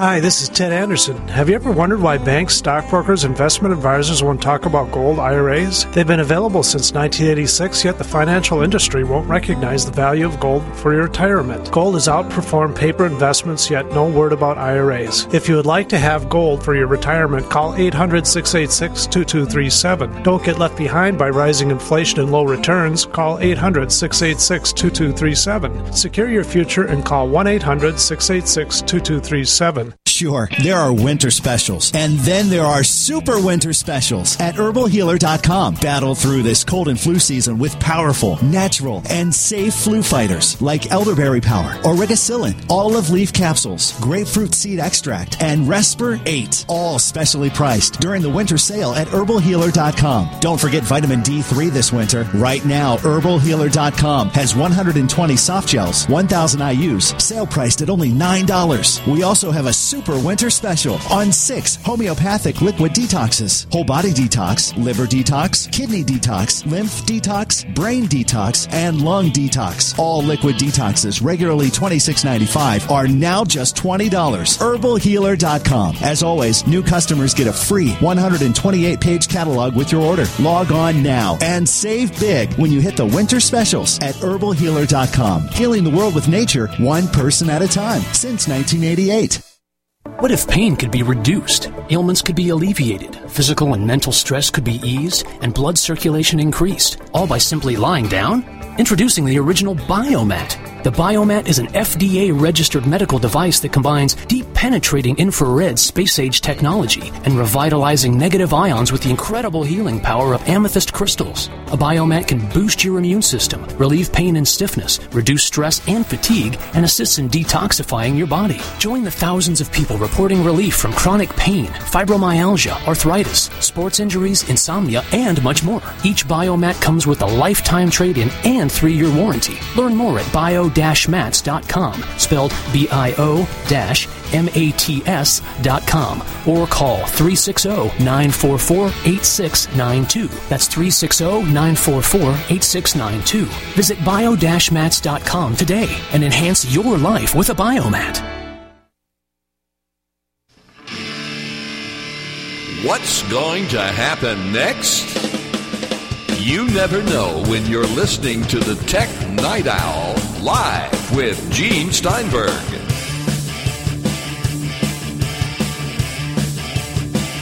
With Daniel Aaron Dilger of Roughly Drafted Magazine and Apple Insider dot com, I'm Gene Steinberg. I'm the Tech Night Owl Live. We were talking about the way Microsoft looks, which is backwards. How people are using things and simply have products that recognize what they perceive to be the way people are using it, rather than saying, what's a better way? Where's this technology going? How can we take it there? Another argument I have is the Metro interface with tiles, not icons. And the tiles are all the same. It's all a bunch of rectangular objects that all look just about the same with light white text labels. And if you get the really dark greens, you can't read the white text. And there's no differentiation. I mean, if you look at an icon for your different Mac apps, they all have distinctive shapes, dimensional, three-dimensional. They will look even sharper and clearer on the new iPad's Retina display. With Microsoft, you're taking the same shape for everything, so you can't go by shape because the shape is the same. You can't go by color because the colors are the same. You have to go by the label, but the label may not be easy to read, so you don't know what you're doing. It There's no distinctive icon. I know this is mail. I know this is contact list. It reminds me a lot of when Windows came out, and it was trying to be the Macintosh desktop. And they were they were copying a lot of the ideas, but they weren't getting this what made it good. I was kind of disappointed that Microsoft didn't copy the ideas and make it better, but they, they copied some of the look but made it worse, like considerably worse. And we don't have to talk about Windows because everybody knows that Windows was worse on the Mac, on a user interface level at least. But Metro is is is looking at iOS and saying, how can we rip this off but make it different enough so that it looks like we're being original? And all the things that you're talking about are taking iOS and making things worse about it. It's not that they're making it better. So they say, oh, we're going to take an icon, and instead of having just be the static icon, we're going to make it dynamic so it can update and show you new information and, you know, almost like a widget. Well, the problem with that is, first of all, you lose the branding of the icon. So you can instantly look at your iPhone and see all these different icons, and they, they're branded by the developer to give you the sense of who the developer is that's buying it. So Adobe can make a bunch of icons that look like Adobe stuff. It's just like the dock icons, like icons that have always existed. Now, Apple could make those more dynamic in the future. We've already added, what do you call them, the branding, little notification buttons, stuff like that. That is an addition without destroying the, the branding and the readability and the discoverability and, and the obviousness of what something is. When you just reduce it down to colored rectangles that are all kind of primary colors and often the same color, yeah, you're just throwing away all kinds of information. But more interestingly, Microsoft is trying to do the same thing they did with Windows. Take their old product, put this layer of makeup on top of it and call it a new product. When in reality, Windows eight is Windows seven point one Service Pack with a Bob interface on top. I mean, it's just like this dummy interface. That, as a matter of fact, if you go beneath it, and look at the regular screens for the regular applications, it's the same old thing. Yeah. It's just like in Windows when you when you crash or something and it dropped you into DOS. Of course, they say Windows does not have DOS anymore. And corporate users are, are mm-hmm. not going to use it at all. So Microsoft is ushering this in like it's the future when they know that, you know, their most useful, their most valuable customers are going to ignore it. It's just bizarre. I don't understand what they're thinking. It's pretty much nuts. And I also wondered about the critics who say, okay, so Apple's competition this year, they have to confront Windows eight. Windows eight is going to be on tablets and it's going to take over the market. Well, you know, Windows eight is using the interface that was on Windows Phone seven, which came on the market, and nobody cared. So why should they care about Windows eight on a tablet? Well, people like to see patterns. So they discovered this pattern where Apple comes out with something and Microsoft rips it off. And they see that once, and they expect that to happen forever. And Microsoft ripped a lot of people off and did it successfully. But if you look at the last ten years, across the two thousands, Microsoft tried to rip a lot of people off and failed dramatically. They tried to rip off the iPod. They tried to rip off iTunes. They tried to rip off everything Apple did. They tried to rip off Apple Stores. None of those things have even just had a glimmer of success. You know, there is a Microsoft Store, but I think three people have seen it. Yeah, I mean, to get people to their stores, they have to bring in, you know, top A-list talent to do a concert. That's the only reason people go to a Microsoft Store. Why would you go to a Microsoft Store? And, you, you know, know I, the Apple I, Store I, has been around for, what, ten years now? I went over to the Apple Store in North Scottsdale, Arizona. And we're talking about the fact that the first Apple Store in Arizona came out around ten years ago. It was one of the second or third store that Apple opened. And now it's ten years later, and I go into the store, and it's still packed. Yeah. Well, people have a reason to go to it because they're getting something from it. They're getting... And it's not just buying stuff. It's, you're getting, you can get an education on the products. You can get service and support that's right there. Microsoft doesn't support everything. You can't like buy a P C and bring it to Microsoft and expect them to figure it out for you. I mean, Microsoft can't afford to do that. They're not making any money from these devices. They're just selling some software for it. So, I mean, the whole point, what's the Microsoft Store for? They're just trying to copy Apple. They don't even understand what they're doing it for. I mean, it, their strategy is just doesn't make any sense. It, it's just like obviously bad. There's some cases where you can look at a business strategy and you don't understand all of what they're doing and you don't understand what the information they have that you don't have, and they're doing something that, that all of a sudden is like, oh, that's why they're doing it, and it clicks into place. Microsoft, doesn't matter how much information you have. In fact, the more information you do have, the more obvious it is that they just don't know what they're doing. And it's obvious in the acquisitions they made. I mean, they bought Danger. They bought basically the beginning of Android, turned it into a, a smartphone for teens that completely failed, tried to salvage some of it to make Windows Phone seven after Windows Mobile failed, and Windows Phone seven has failed. And you have the tech media that really loves Microsoft just going on and on about how great it is and how it would be awesome if people could just buy this product and restore Microsoft to their nineties position of ruling the world. No, it wouldn't, because this is a, not a good product. I've used Windows Phone seven. It's not that it's such a terrible thing. It's just there's nothing good about it. They don't deserve any part of the market. I mean, they have to work for it. And if they're not attracting people to it, it's not because the world is biased against them. It's because the product isn't good enough. Well, this is the problem here. Microsoft was able to conquer that perception with Windows, even though the product was almost as good, the almost as good factor. They were able to make it work because Apple, in some respects, was doing some very bad things about marketing, so maybe the combination. They made that work, especially in the corporate market. But now they've seen a situation where ten years after Windows X P came out, despite Windows seven, Windows Vista, and the promise of Windows eight, half the personal computers are still using Windows X P. And the, the market is very different than it was when Windows came out. Because like you're saying, I mean, not only it, Apple at the time, you know, had, I think at one point they were f- flirting with ten percent market share, which is kind of similar to where they're at now with all P Cs on Earth, but the P C market was so much smaller that Apple's share didn't almost matter in, in terms of a, a big market. Also, Apple was very specifically targeting certain markets, and now Apple is very mainstream. And if you look at the Mac itself, isn't such a critically huge part of the P C market, but they're taking all the profits. And more importantly, iOS with the iPad particularly, Apple's selling more iPads than any of the top P C makers are selling all of their computers. That's crazy. That was never the case before. Apple was never this huge company that had, you know, tremendous following across mainstream users. Apple was a small bit player with computers that were more expensive. And Microsoft allowed a bunch of companies. I mean, Microsoft's role was a lot more like Android's role today, where Microsoft was just kind of like allowing a lot of companies to make their products look more like Apple's so they could sell some of them. But even with Android, man, Android's not doing... People like to talk about how many devices have Android on them, but they're not the same version of Android. It's not the same thing. Even the current version, according to the last estimate I heard, this is Ice Cream Sandwich, the latest and greatest version of the Android O S.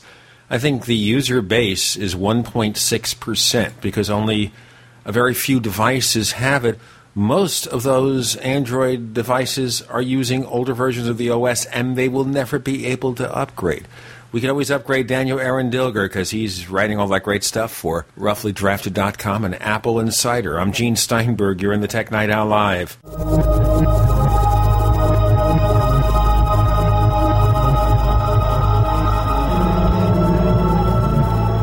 America's number one source for independent talk radio for over a decade. We are the G C N Radio Network. Ray Perkins, a reclusive veteran burned out from the Gulf War, lives tortured by relentless, perplexing nightmares. Nightmares of a horrific battle in deep space and of a mysterious woman suffering in agony for her devastated world. A woman not yet born, calling across centuries to him. Then, a coincidence leads him to his destiny, his chance to alter the universe. Attack! Attack!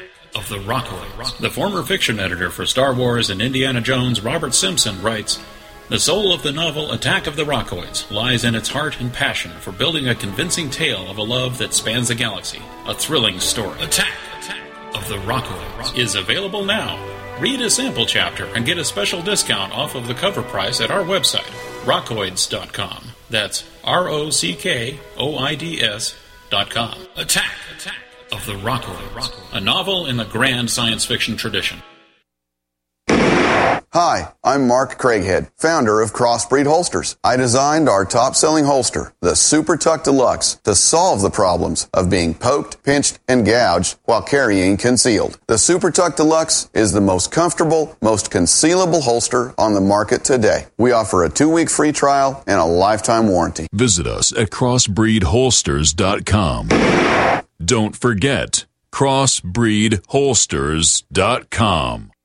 In a coming-apart world, you need something to keep it tied together. That something is Atwood Rope, the highest quality rope made in the U S A, from exotic braids for military, rescue, arborists, shipyards, tow line, or boating. Quality rope at affordable prices you and your customers can depend on. Find a dealer or shop online at atwood rope dot net. Enter promo code RADIO to receive one hundred feet of five fifty paracord free with purchase. Atwood Rope, working to keep the world tied together.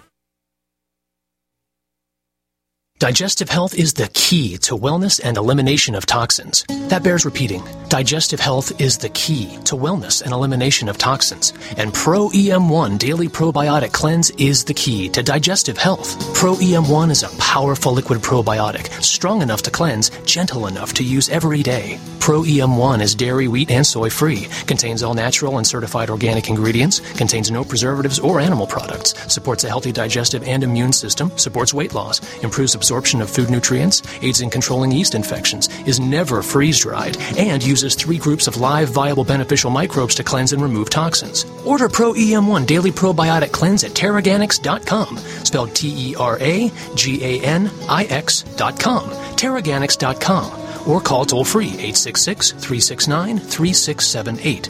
That's eight six six, three six nine, three six seven eight. Pro E M one, the raw probiotic. Iodine protection packs from Hemp U S A dot org are now in stock for immediate delivery worldwide. Our iodine protection packs include microplant powder, green life kelp, red palm oil, and our clear roll-on iodine that will feed the body the iodine it needs. All iodine protection packs are in stock, save you money, and ship for free in all fifty states. Visit Hemp U S A dot org or call nine oh eight, six nine one, two six oh eight today. Hemp U S A dot org has a revolutionary wonder food for detoxing the body and rebuilding the immune system.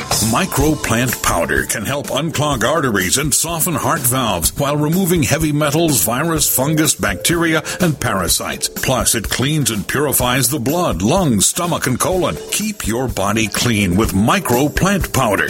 Visit us at Hemp U S A dot org or call nine oh eight, six nine one, two six oh eight today.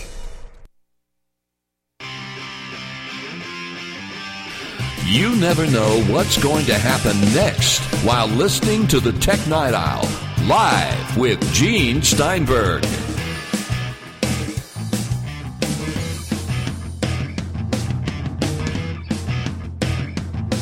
We have Daniel Aaron Dilger of Roughly Drafted Magazine and Apple Insider dot com. We were talking about the things Microsoft is doing wrong. There's a story, by the way, over at Fox News. And the headline is, former Microsoft employee is fixing Windows eight. And what this means is somebody who used to work for Microsoft has a blog launched earlier this month where he's showing what's wrong with Windows eight and what Apple needs to do to make it work better. There's a guy named Michael Bibick Junior of Seattle. And he is somebody who worked as a program manager at Microsoft from two thousand three to two thousand seven. Of course, Microsoft's not going to read it. And, of course, at this point, it's too late. If Microsoft has a consumer preview of Windows eight now out, and the final version is due, what, this fall, the way Microsoft works, they're not going to be able to change much. What you're seeing in that consumer preview is ninety-nine point nine percent of what you'll get. Yeah, Microsoft isn't tremendously dramatic or um, dynamic in their ability to shift things. I mean, if, if you look at Windows Mobile, they kept talking about how Windows Mobile six point one was going to turn things around and six point five, and they were taking a year to do very little. It's like, what? Oh, I don't understand how Microsoft can do so little in a year. And Apple can just, like, it's almost interesting. I've, I've done some retrospective pieces, you know, at the beginning of the year and last year, and, and I look back and I, you're actually kind of reliving this because you forget it after you write it. And you realize, oh, it's crazy what Apple did just last year. I mean, just every product they released was just blockbuster, off the charts crazy. And part of that is because Apple doesn't release, doesn't try to release every product in the world. But it's pretty impressive that, I mean, Apple has music players, and they have tablets, and they have phones, and they have computers. And they're just blowing everybody away on every front. That's not something you see in, in very often. It's pretty crazy. And and to come out with just updating everything on this frantic pace and keeping ahead of everyone else in Ultrabooks and keeping, you know, just there's just no competition for the iPod or the iPad. And with the iPhone, they've taken all the profits from the mobile industry, something like eighty percent. And, you know, the most popular phone on earth and, you know, in the United States, every major carrier in the United States is trumpeting four G and trying to sell people on four G and just four G, four G, four G in your face. And the iPhone is not marketed as a four G phone. Unless you get A T and T, they're calling it four G now with a new interface. Well, it, it depends on who's defining four G, because the I T U originally defined four G in a way that doesn't, no network on Earth is four G yet. Okay, we understand the four G conundrum, and also T-Mobile is selling that slightly higher bandwidth capability as four G. I want to read three bulleted points from this blog that are quoted in the Fox News article. And you're going to get enjoy this. And listeners, just listen to this now. Windows eight, there's a consumer preview. So if you've got a Mac with Parallels Desktop, there's an official way to go to Microsoft and download and install the customer preview. If you have a Windows P C, you can do it. It's free. Go ahead. I guess it has an expiration date. Who cares? Here's what the guy says in this blog, former Microsoft executive. Windows eight just jumps you into the start screen. No tutorial, no help icon on the main screen, nothing. This will be fixed by launch or Windows eight will fail. Let me give you another one. The new Windows Start button is invisible. Actually, they removed the start button and left some dead space where it used to be. This is like programming one oh one, folks. Third one. Metro apps do not have window controls. How does a user know how to exit a Metro app? They can't minimize. They can't maximize. They can't exit. I'm pretty sure this is where seventy-five percent of first-time users will simply give up.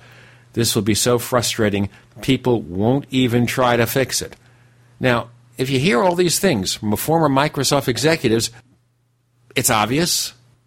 It's something that you look at the Windows eight interface and you see he's telling you the truth. How come Microsoft didn't get it? How come they didn't get Windows Vista? And if you look at Windows Vista, everybody just hated on Windows Vista after it came out. I mean, all the supporters were like, oh my God, this is the best thing I've ever seen. And then it came out and everybody just hated it. And then in retrospect, everybody else hated it. It was kind of like, you know, George Bush. Even the Republicans hated him after he was out. But, you know, they loved him while he was there. He doesn't but, exist, apparently, now. Of course, you pretend that he's not anyway. around. The last president was Reagan. Anyway, Windows Vista, uh, everybody is pretty much in unanimous agreement that Windows Vista was awful, but it wasn't really that much different. I mean, there was like, there were, you know, I'm I was pretty experienced with Windows, and um, I found it frustrating that, you know, certain things didn't work, and, and you had to find new drivers, and you had to find new settings were in different places, and it was just frustrating. But it was still Windows. I mean, it wasn't that different. With with this Metro thing, they're just they're just scraping everything that anyone could find familiar off the desktop, and there's a video. Um, somebody put it in front of their dad and asked them to navigate around, and he was just flummoxed, you know, just like, what's going on? And there's nothing to target. There's nothing on the screen.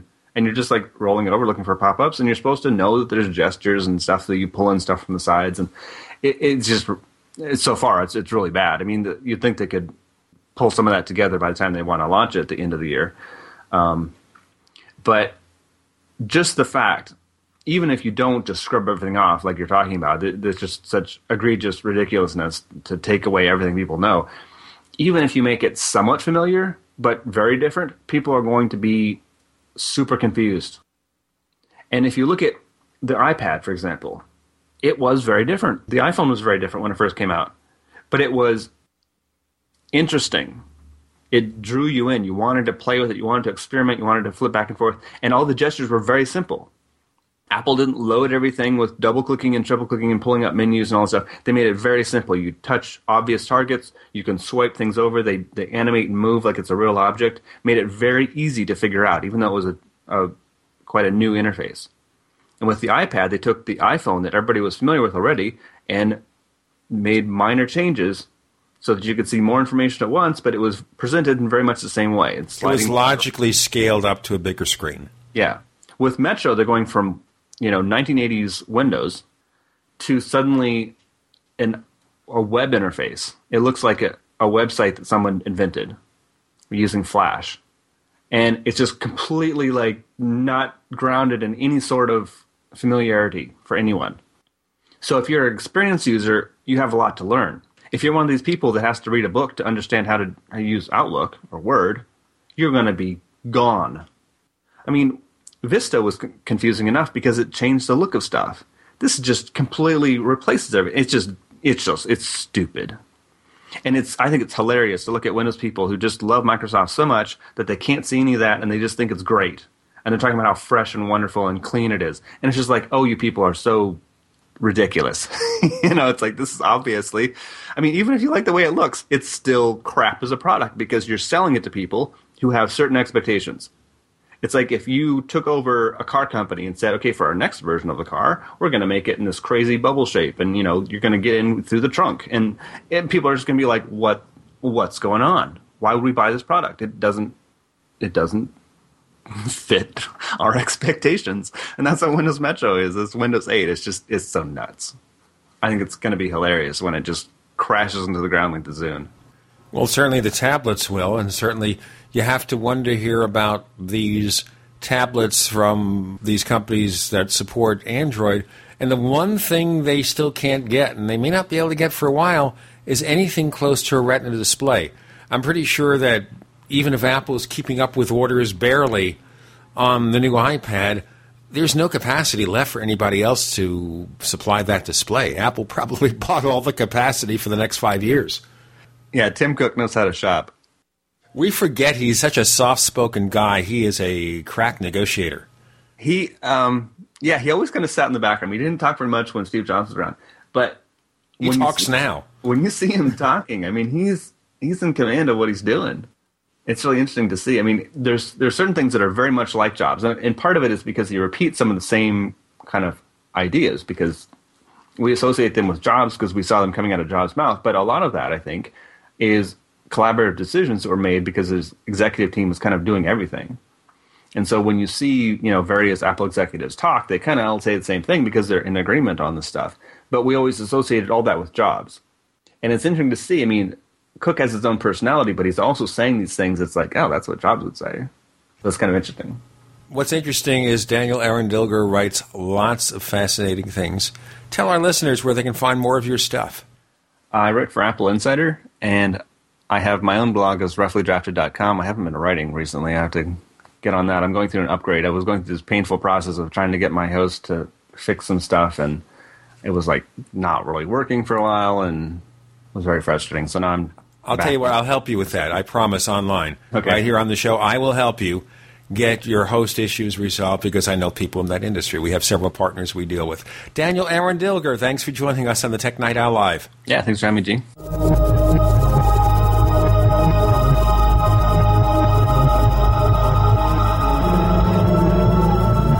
Are you tired of searching for great talk radio? Something more important. Search no more. We are the G C N Radio Network.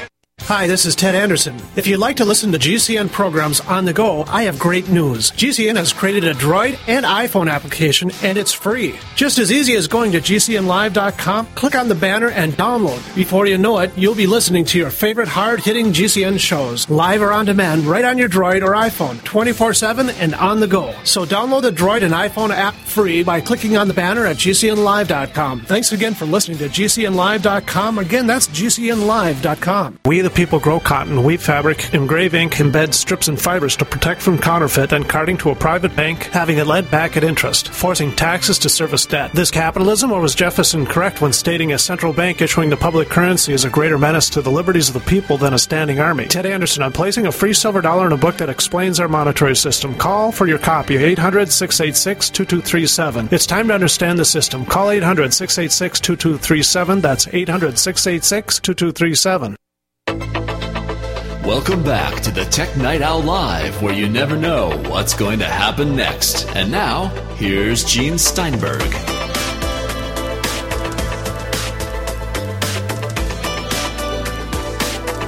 You know, he can talk about anything. Peter Cohen of the Angry Mac Bastards radio show on The Loop at loop insight dot com.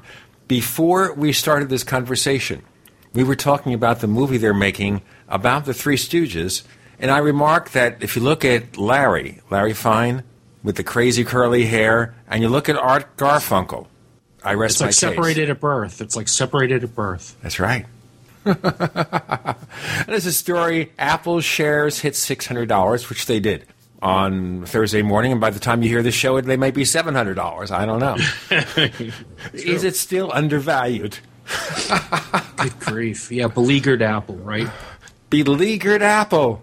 You know, it was a decade ago that the words beleaguered and Apple would not separate themselves in, in, in the trade press. Speaking about twins being separated at birth or not separated.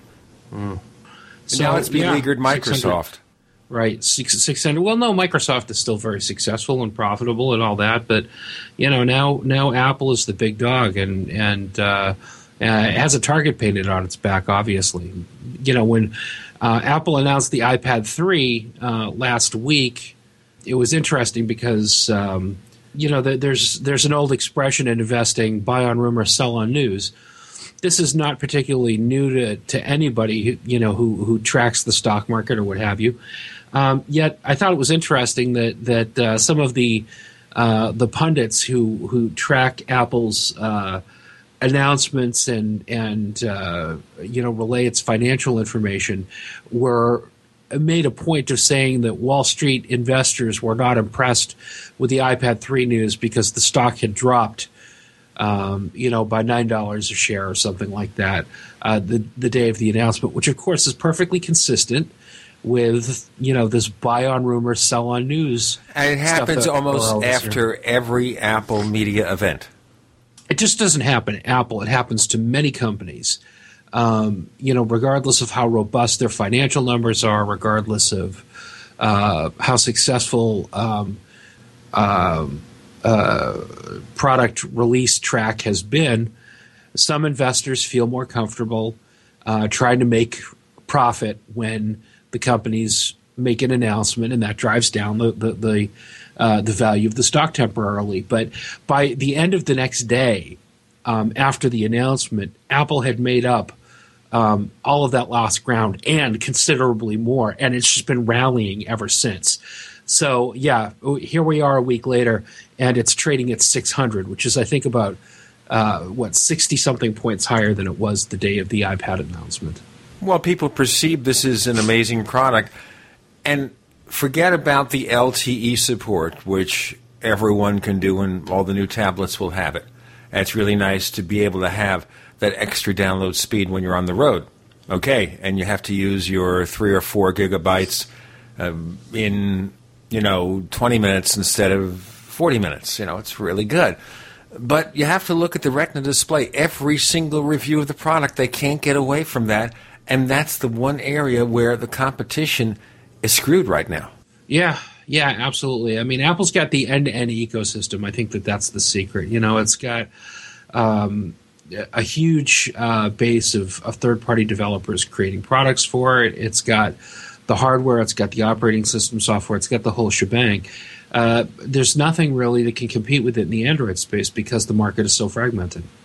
And the problem is here, even when they try to use industry-standard components, well, Apple does a lot of custom stuff. Of course, they've got their custom chip based on ARM processor designs like all the others, but of course they've got their own in-house engineers doing custom tweaks to it. That makes a big difference. But the display, you know, the more you look at that, the more you realize they wrought some kind of miracle here. They did something that, in theory, nobody else has yet been able to do, which is not just to create this high-resolution display and make it fit in a product of that size, but do it affordably. I mean, there were predictions before the new iPad came out that Apple would have to charge one hundred dollars more for this particular configuration. And you have to look also, all right, we see that according to the teardown, the Retina display costs seventy dollars. Yeah, you know, I don't trust teardowns as far as I can throw them just in general, but um, uh, you know, there, there's certainly um, uh, a, a, a leapfrogging that Apple is doing here over the competition. I think it remains to be seen in the long run how much um, difference that Retina display is going to make to the average consumer. You know, people who've gotten their hands on iPad threes um, you know, are, are certainly amazed by them and uh, and and think that they're wonderful tools. But whether or not Joe Sixpack, you know, is is going to recognize the qualitative difference of a new iPad display compared to an old iPad display. Well, if you, you know, haven't that, had a lot of experience with the older one, it doesn't matter. If this is your first tablet, it doesn't matter. It matters basically if you do the side-by-side comparison or you see where you can see the pixels on the text on the old iPad, especially you bring it really up close. And I think about this, for example, when I get up at night to check my email. I check it on the iPhone with the Retina display and everything is sharp and clear. But if I pick up the iPad and bring it up to a few inches away from my eyes, and understand I'm quite myopic, so it's not going to be at a distance. If I'm not wearing my glasses, I'll bring it up real close and I'll take a look at it and I can see that everything breaks apart. The quality is not as good, so I tend to use the iPhone. That's where you see a difference, but if you're looking at it at fifteen inches away or whatever Apple's perceived distance is, yeah, it'll be sharper, but is that going to matter to a lot of people?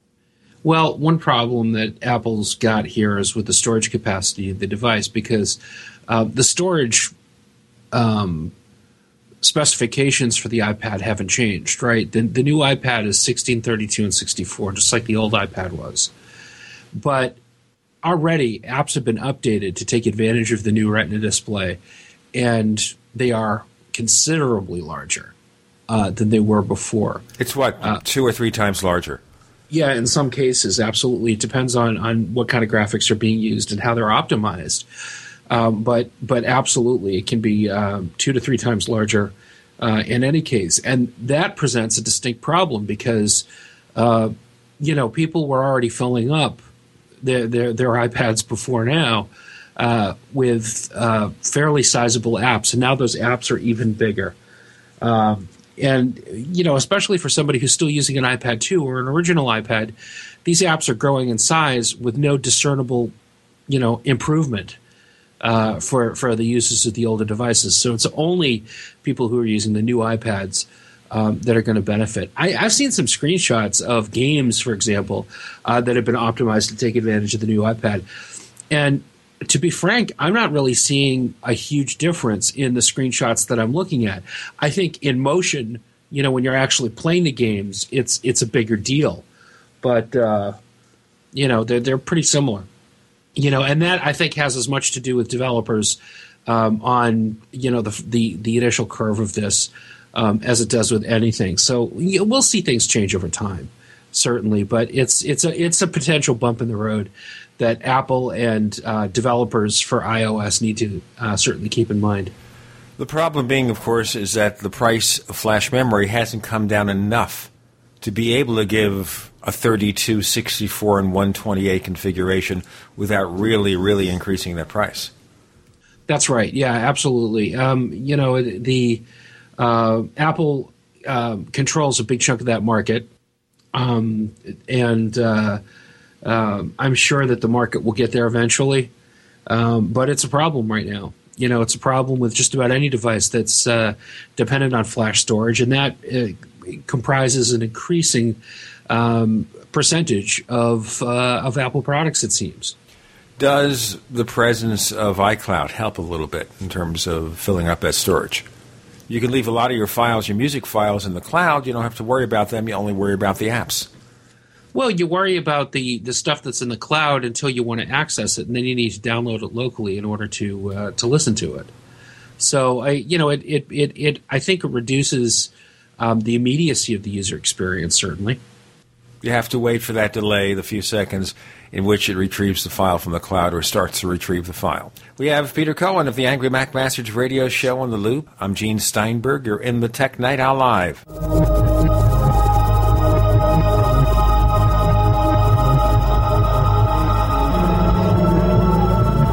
Say, wouldn't it be great if that computer keyboard sitting on your desk also worked with your iPhone? Sending a text message would be lightning fast. This is exactly the idea behind the Matthias One keyboard for iPhone and Mac. You just need to experience it once to see how incredibly fast and convenient it really is. It's also available for the P C and BlackBerry. Visit one keyboard dot com slash T N O. Once again, one keyboard dot com slash T N O. So here's what happened. I was placing an order online. The site went down. It just stopped responding. It took hours before it returned, but I'd already placed the order with another company. If your site goes down, you could lose business. And if you have a business or personal site, you'll want to know it's easy to run and it will stay online.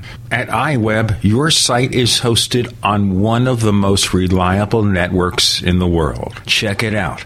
i web dot com. That's i web dot com. On the average, Americans work between forty-five to fifty years, hoping to build up enough wealth to retire and live out their golden years.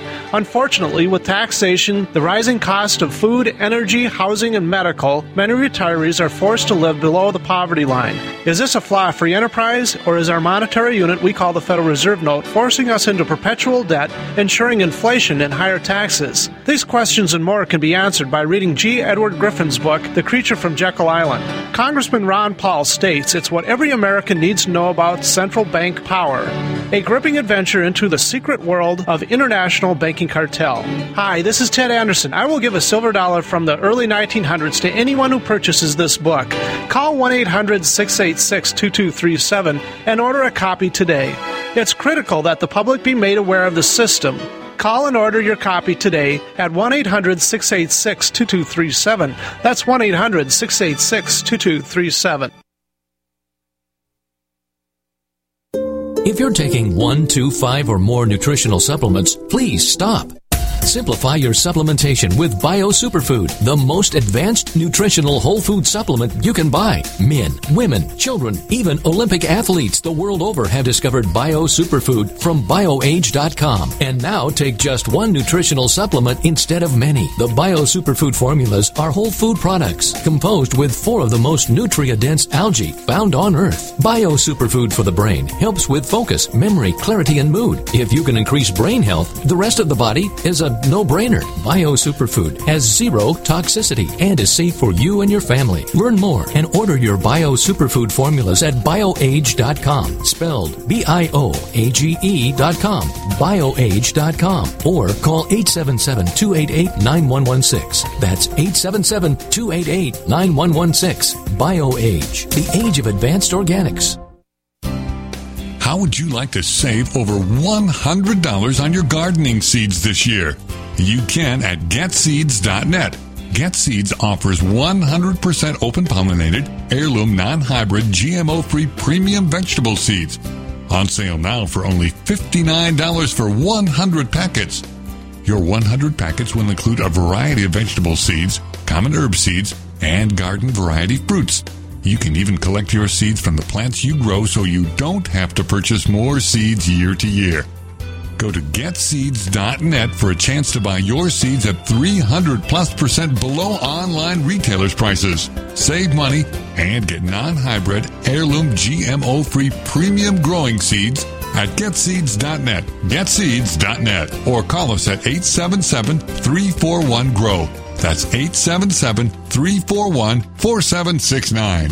Get Seeds dot net. We'd like to hear from you. If you have a comment or question about the Tech Night Owl Live, please send it to news at tech night owl dot com. That's news at tech night owl dot com. If you'd like to discuss today's show with fellow night owls, visit our community forums at forum dot tech night owl dot com. That's forum dot tech night owl dot com. With Peter Cohen of the Angry Mac Bastards radio show on The Loop at loop insight dot com, I'm Gene Steinberg. You're in the Tech Night Owl Live.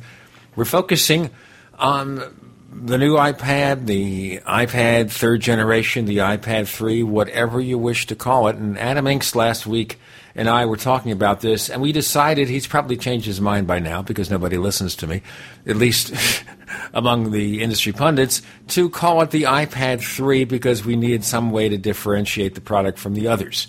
But whatever, Peter, you don't have to follow up with this. And I think one of the problems we were talking about here is the fact that because apps optimized for a Retina display, nine point seven inch Retina display, have to be larger. Suddenly the capacity available for stuff on your iPad is reduced. Maybe that will encourage people to buy the larger capacities. But maybe also Apple has to realize at some particular point in time they have to find a way to deliver even higher capacity storage at an affordable price. And since Apple dominates flash memory purchases, I guess they could work with their partners for that. They did buy this development company in Israel that's supposedly going to help build more efficient flash memory, right? Yes, absolutely. Um, and uh, as a matter of fact, I heard some rumblings earlier this week that apparently um, that that organization is uh, is starting to hire again. So um, that. Uh, We, you know, hopefully we'll be seeing, uh, you know, more innovations come out of Apple um, over the course of the next few months um, in that respect. But that's that's true. And that just goes to show you, again, uh, how much energy Apple has invested in, you know, flash memory as as a central part of their product strategy. You know, it's it's obviously used ubiquitously uh, throughout the o- iOS hardware product line.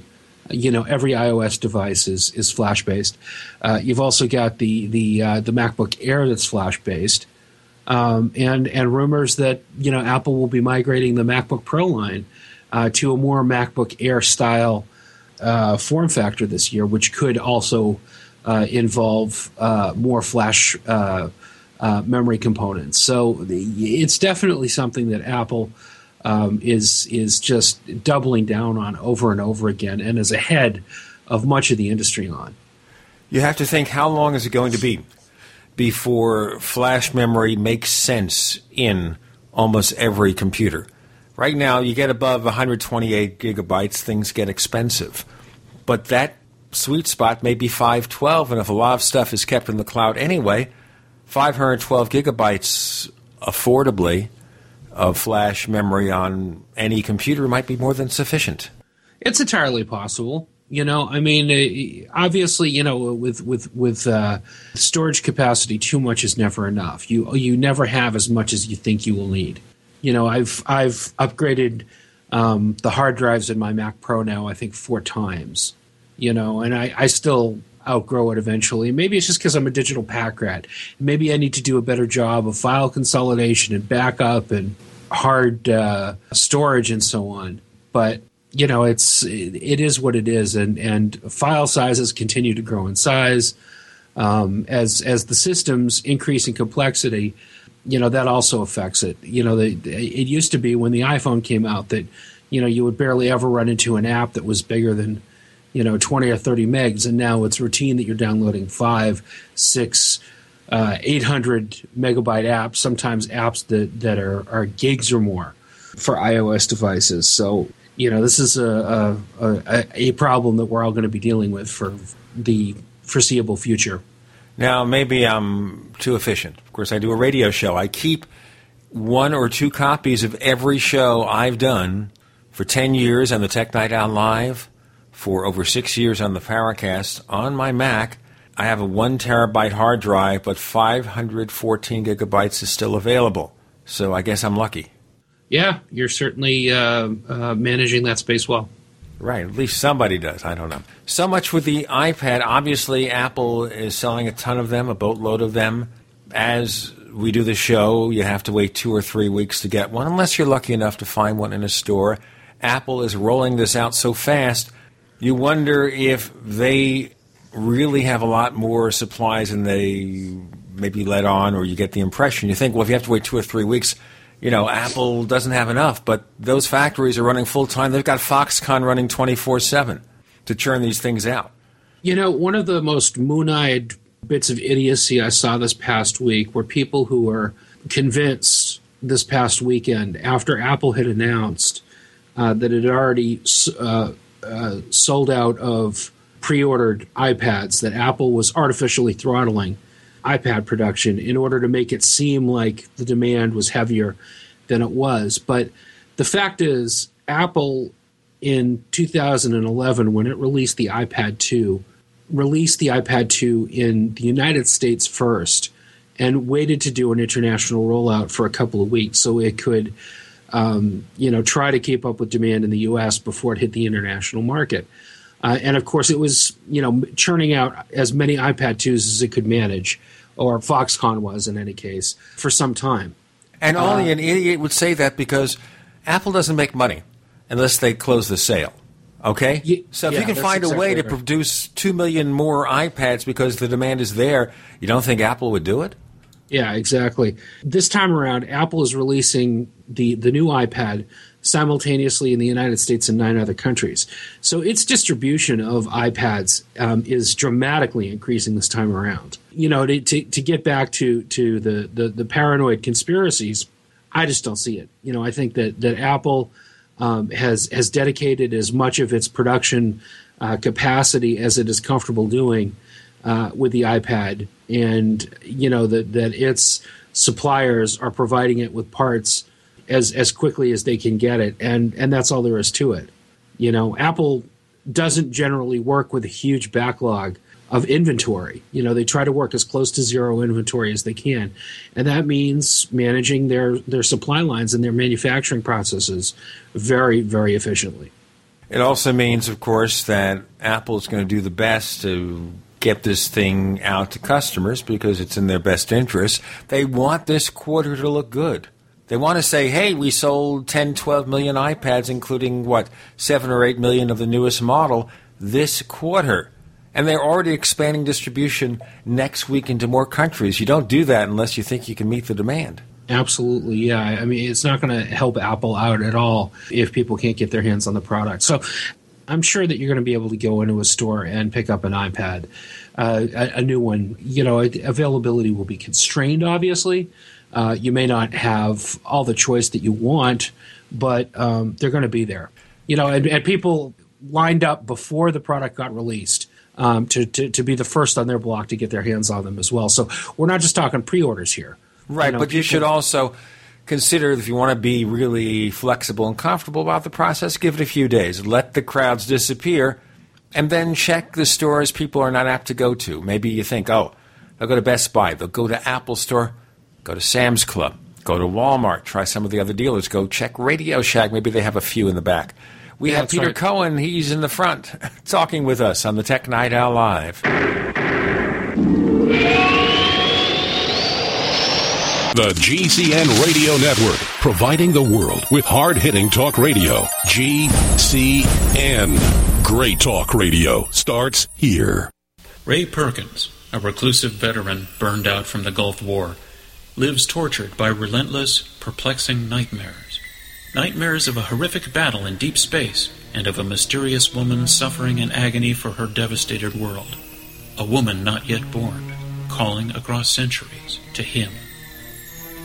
Then, a coincidence leads him to his destiny, his chance to alter the universe. Attack, Attack of the Rockoids. The former fiction editor for Star Wars and Indiana Jones, Robert Simpson, writes, the soul of the novel Attack of the Rockoids lies in its heart and passion for building a convincing tale of a love that spans the galaxy. A thrilling story. Attack, Attack of the Rockoids is available now.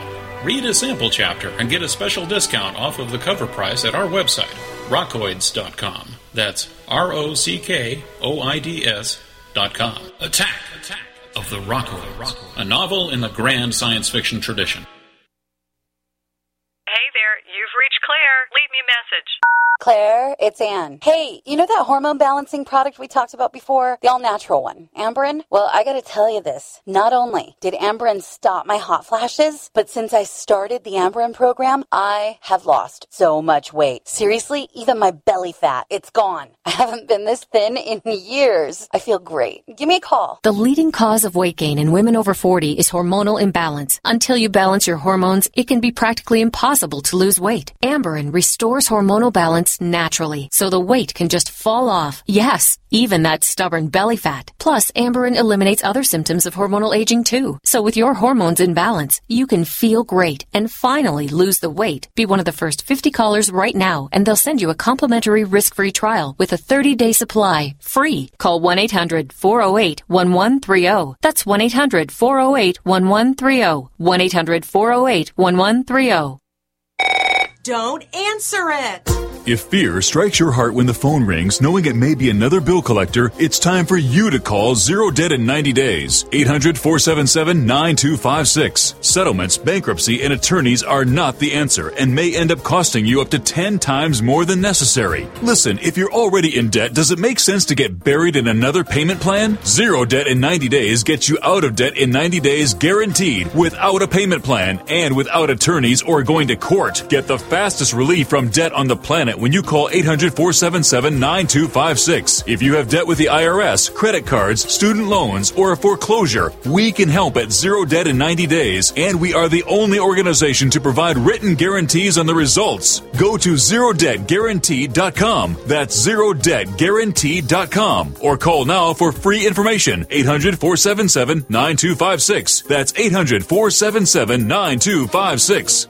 Do you know which thirty-seven crucial food items are going to fly off the shelves when the next disaster hits? If you don't, you and your family may be without food and waiting in long food lines after a big disaster strikes. You would be surprised how many people don't have these food items right now. one two three survival plan dot com has set up a For Patriots Only video with inside information on the thirty-seven food items that will sell out first when the next disaster strikes. The video on one two three survival plan dot com has crucial information you and your family need to prepare for any disaster, natural or man-made. And you won't have to be afraid of going hungry or being sent to a FEMA refugee camp. See the video that over one million other smart patriots have already seen in the last four months. Prepare now. Go to one two three survival plan dot com and learn which thirty-seven food items you should hoard. Easy to remember, one two three survival plan dot com. Again, that's one two three survival plan dot com.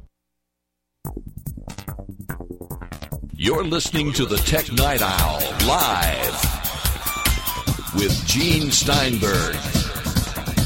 You never know what's going to happen next.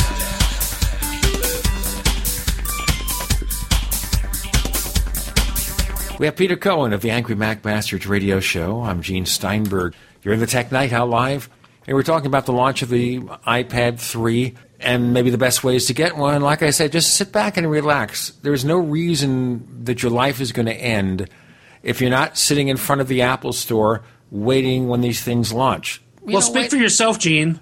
You will, or you were by the time you hear the show. Well, I had mine on pre-order, so.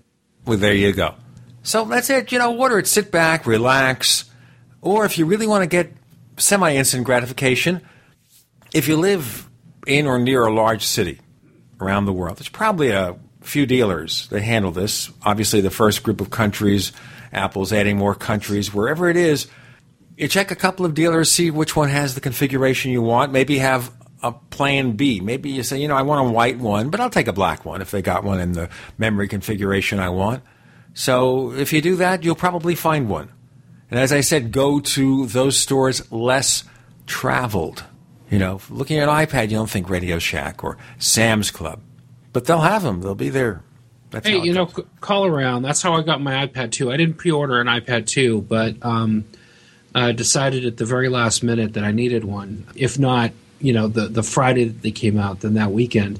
And uh, I called around, and sure enough, my local Apple retailer happened to have the model that I was looking for in stock. Went down, picked it up. It was no problem, you know. Well, when I so bought an iPhone four S, I walked into an A T and T store and I said, "What do you got?" "Okay, that's fine. I'll take that one." I didn't wait. That's right. That's how it works. Be efficient. Let's go to the product that's not going to be sold out immediately, although it's a pretty good one. The Apple T V. Now, I guess in theory, the only change is a faster processor, ten eighty p video. But you better have a pretty fast broadband connection to get ten eighty p video fed to you online. Yeah. You know, t- the ten eighty p um, files aren't proportionally larger than uh, the seven twenty are. Apple has done uh, some very cool things with, with M PEG efficiency here, and uh, makes use of some special hardware uh, in the new Apple T V. So they, the files, don't get me wrong, are larger Uh, than the seven twenty p files that you would download um, through through iTunes. But they're not as large as you might expect. Well, the comparisons I've seen, they compare with Blu-ray. And the file sizes on a Blu-ray disc are much larger than those of the high-definition movies you get from the iTunes store. And the difference is visible if you look real close. I mean, really close. You go up to your T V set, your fifty-inch T V set, and you sit maybe a foot from it, and you look over every detail. You look at the way action scenes are transferred or background images, and you see a subtle difference. And then you sit back ten, twelve feet away, as you normally would, on your bed, on your living room sofa, and the difference is hardly worth the difference. Yeah, I mean, okay. You know, it, it it may make a difference to you. It may not make a difference to you. The bottom line is uh, the old Apple T V could only do seven twenty p. Uh, the new Apple uh, T V can do ten eighty. Um, you know, that, that may make it uh, enough of a difference for some people to upgrade. If nothing else, it's a good selling point for people who are considering an Apple T V for the first time now. And also, if you look at it this way, remember, a lot of people have cable, high definition, or satellite. You have an alternative to get, of course, your on-demand movies from these services, and more and more are providing ten eighty p, like DirecTV has ten eighty p content. So now Apple is in direct competition with them. You know, you decide, well, I want to watch Hugo, that movie from Martin Scorsese that won so many Oscars. And now I have the choice of renting the D V D or the Blu-ray, going onto iTunes and renting that, or renting it from my cable or satellite provider. And one of the reasons that I would rent it from DirecTV, I get a ten eighty p version for a dollar more for rent. Apple now has a ten eighty p version that is mostly indistinguishable. So Apple competes that way. But the other thing is the new interface allows for more apps to appear on there. Does this portend Apple adding more content providers? Yes, absolutely. And in fact, we've already heard that, that H B O is trying to loosen the reins um, to let more content uh, into the uh, the iTunes store. So yeah, I think that uh, um, that that uh, th- this is going to mean that more content providers are going to be um, offering content um, on uh, on iTunes than we've seen in the past. Well, now we see this arrangement that Apple made with Netflix, and Netflix just introduced a ten eighty p streaming service, but now what's happened here is if you want to subscribe to Netflix streaming, you don't have to go to Netflix and sign up. You can bill it through iTunes. Yeah, it's about time. And you think, well, is Hulu going to do that next? I mean, Hulu doesn't have to maintain the infrastructure, or Netflix, let Apple do all the hard lifting, just provide the content. Why not? You know, I, I think at the end of the day, people don't care where they're getting the, the content from as long as they're getting the content that they want. But that raises a larger question here. What is Apple's solution, this great solution that Steve Jobs talked about that spooked all the T V makers? Do you still have questions about whether Apple will really want to have their own T V set? Well, that question doesn't really interest me too much. I, I look at the, the, the realities of the T V market, and I, I can't see an excuse for why Apple would get involved. It's a low-margin market. It's a commodity market. It's it's it's not a market that Apple has any particular um, uh, interest in in in in participating in, because it's it's not a place where they can make a lot of money. You know, where Apple can make a lot of money is selling a product for one hundred dollars that costs a lot less than that and offering services for it. You know, that's why Apple has been continuing to manufacture um, and and refine the the Apple T V experience through several different iterations now. So that's their magic bullet. If they can embed everything they need in an Apple T V for ninety-nine dollars, they don't have to worry about selling you the T V set. You buy whatever T V set you want, you plug it in, and you get the benefit of whatever Apple offers. Correct. Exactly. You know, what what doesn't make any sense to me is an Apple-branded television set. I know that Gene Munster in particular, you know, has been uh, piping on this for years, and it just it makes no sense to me. You know, it just if if you take a look at the the the, the T V market, like I said, it's a commodity market. You know, it's it's not a market uh, that Apple would have any particular deftness Um, uh, participating in. Where T Vs have a problem is not so much the picture quality. It's pretty good all around. I mean, you can get a really good forty inch L C D high-definition T V for three hundred fifty dollars or four hundred dollars. You can't beat that. The problem is the interface. And if Apple can combine more and more services into a one hundred dollars Apple T V that anyone could add to their T V set just by plugging it in, that eliminates a lot of the problems. Right now, the problem is the integration amongst all your devices. Okay, so you want to play games, you plug in the game console, you have to switch the inputs. Now I'm going to switch to the Blu-ray player, now to the set-top box for the cable or satellite provider, et cetera, et cetera. But now Apple says, okay, the Apple T V, and of course you could use AirPlay to integrate your iPad or whatever. You can play your games on your T V set, use your iPad, use your iPhone. By providing that integration, delivering more T V content services, they fulfill all the needs that people expect of their T V, provide the ease of moving from one source to another because it's all done on one device or several integrated devices. And then Apple does never has to worry about high-definition T V, special panels, special sound systems. That's not your problem. Yeah, that's right.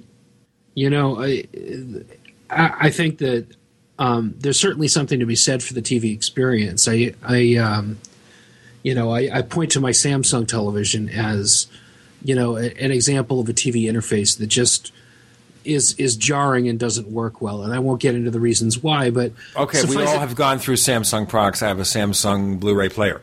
We have Peter Cohen. More coming on the other side of the Tech Night Owl Live.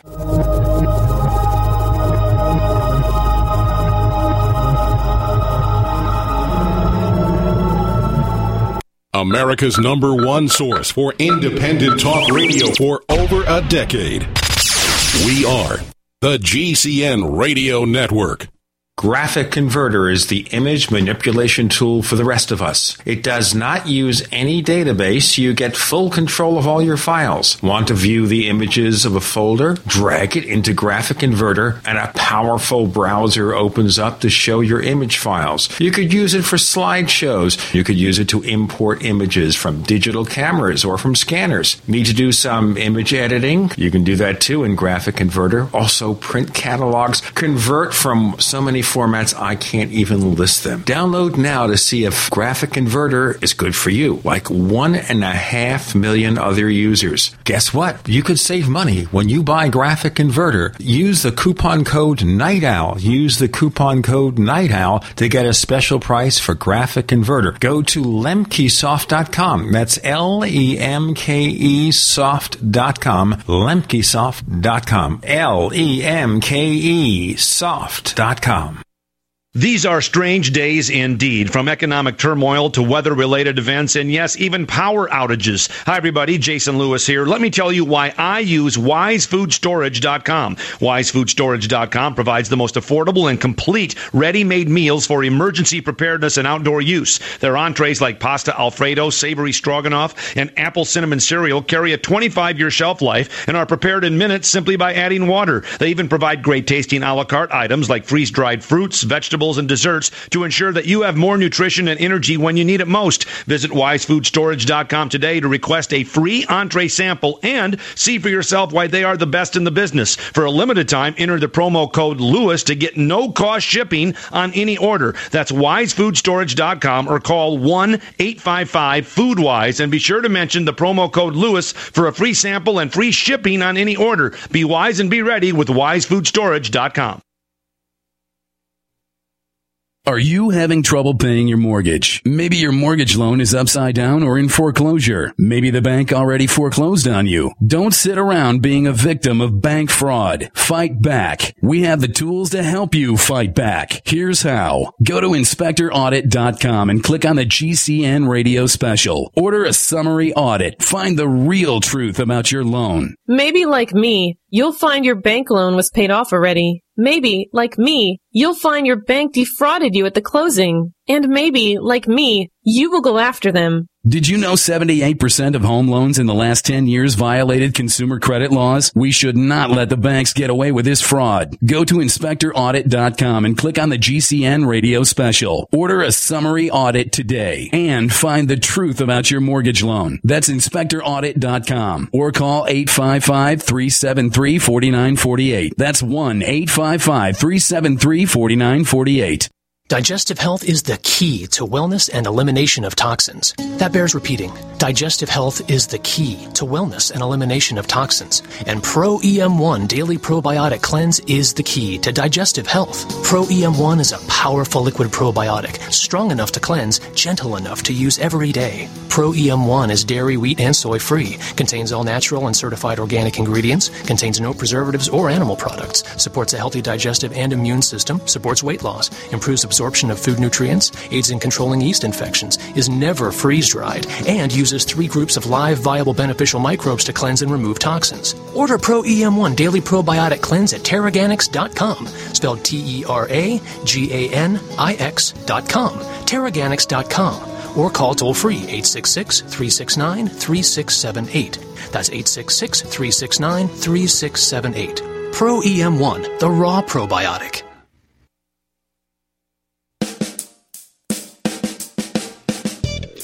You're listening to the Tech Night Owl Live with Gene Steinberg. You never know what's going to happen next.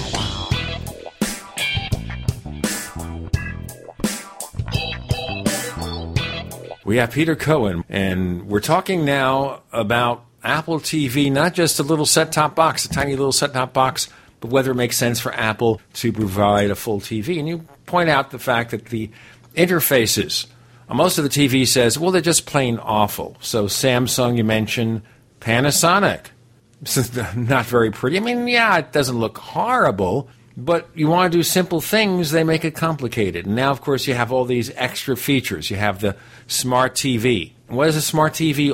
All it means is they throw a bunch of junk into the menu and say, okay, it's a smart T V because you got Netflix and you got Hulu and you got Amazon, whoever, whatever. They don't integrate it. It's like Windows. You know, all these T V sets owe Microsoft the blame or the credit for their interfaces. Right.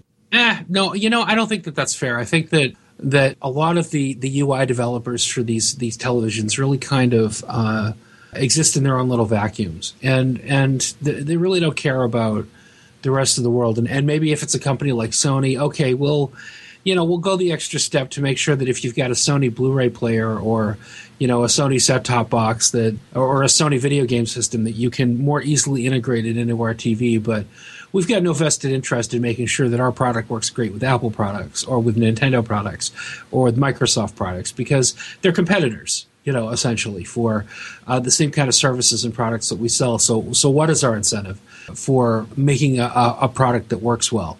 You know, we want to try to keep as much of that ecosystem for ourselves as possible. And, and therein lies the problem, you know, is that it, it the, the, the market – Um, this this commodity market for, for consumer electronics is so balkanized that these companies are going to fight tooth and nail for every bit of turf that they can get.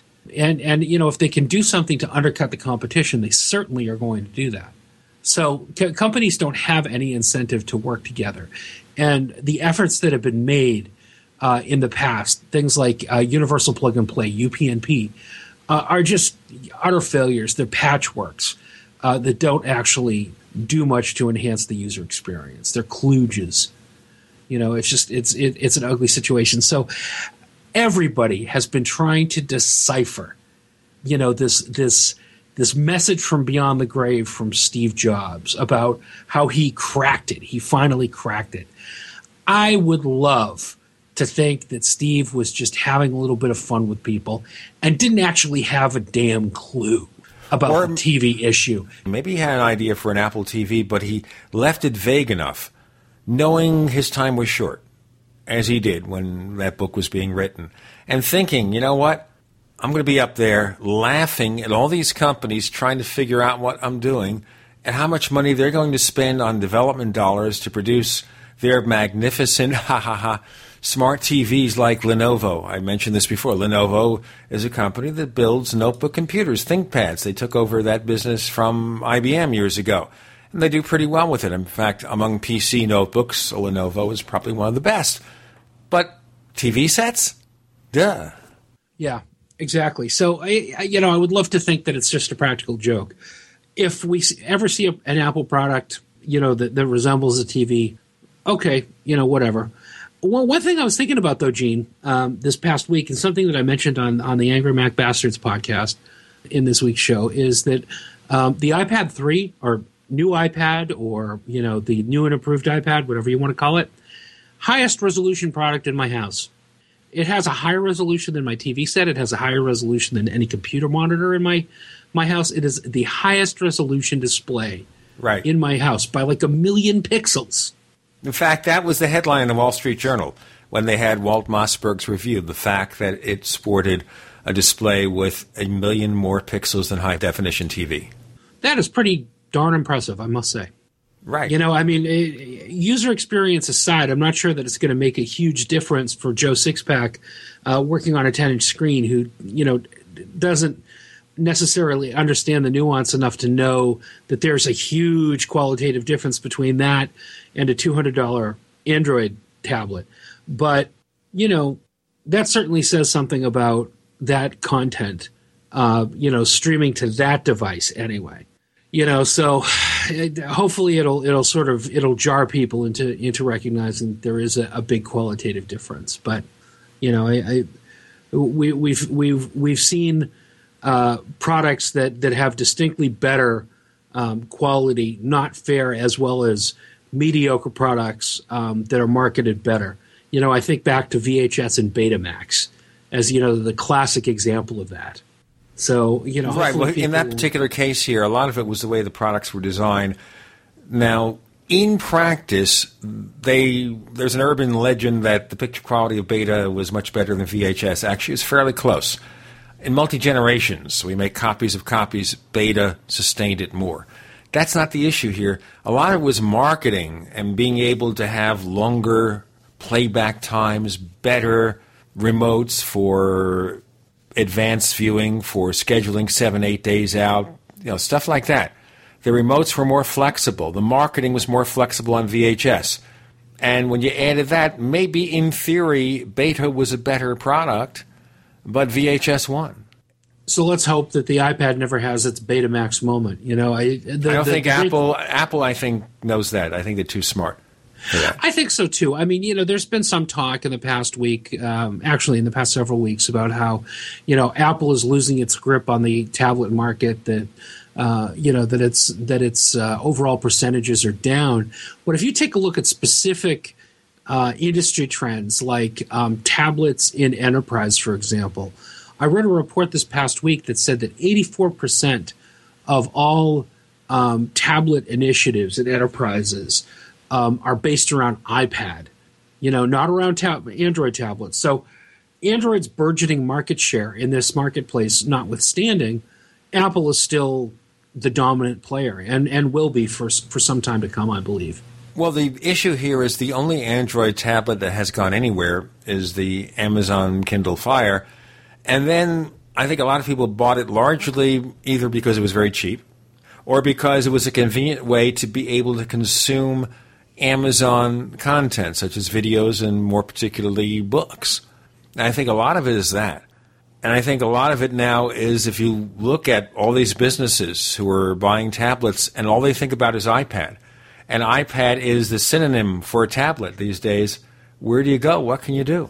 Yeah, uh, that's that's exactly right. I mean, even people who have Kindle Fires, anecdotally, you know, people who bought Kindle Fires uh, over the holiday season have come up to me and said, you know, I really want a new iPad. Where's the best place to get one? Or what's the best price I can get for one? Or, you know, should I get an iPad two at this point or or what have you? So, uh, you know, I think people are looking at the, the Kindle Fire as more of a, as, as you intimated, Gene, uh, a sort of a, a single-purpose device, you know, consuming content that they download uh, from Amazon, you know, specifically books, but still recognize that the iPad can do many more things that the Kindle Fire can do, and that many of the things that both devices can do, the iPad can do a lot better. Now, look, for example, what Apple's done is they've released more and more content creation apps, this new version of iPhoto, for example. And, yeah, it's not Photoshop, but it's a pretty powerful little app, especially if you do it on the iPad, all the great things you can do. And it's only four dollars and ninety-nine cents. And you think, okay, now you can actually make things. You're not just watching movies or reading books.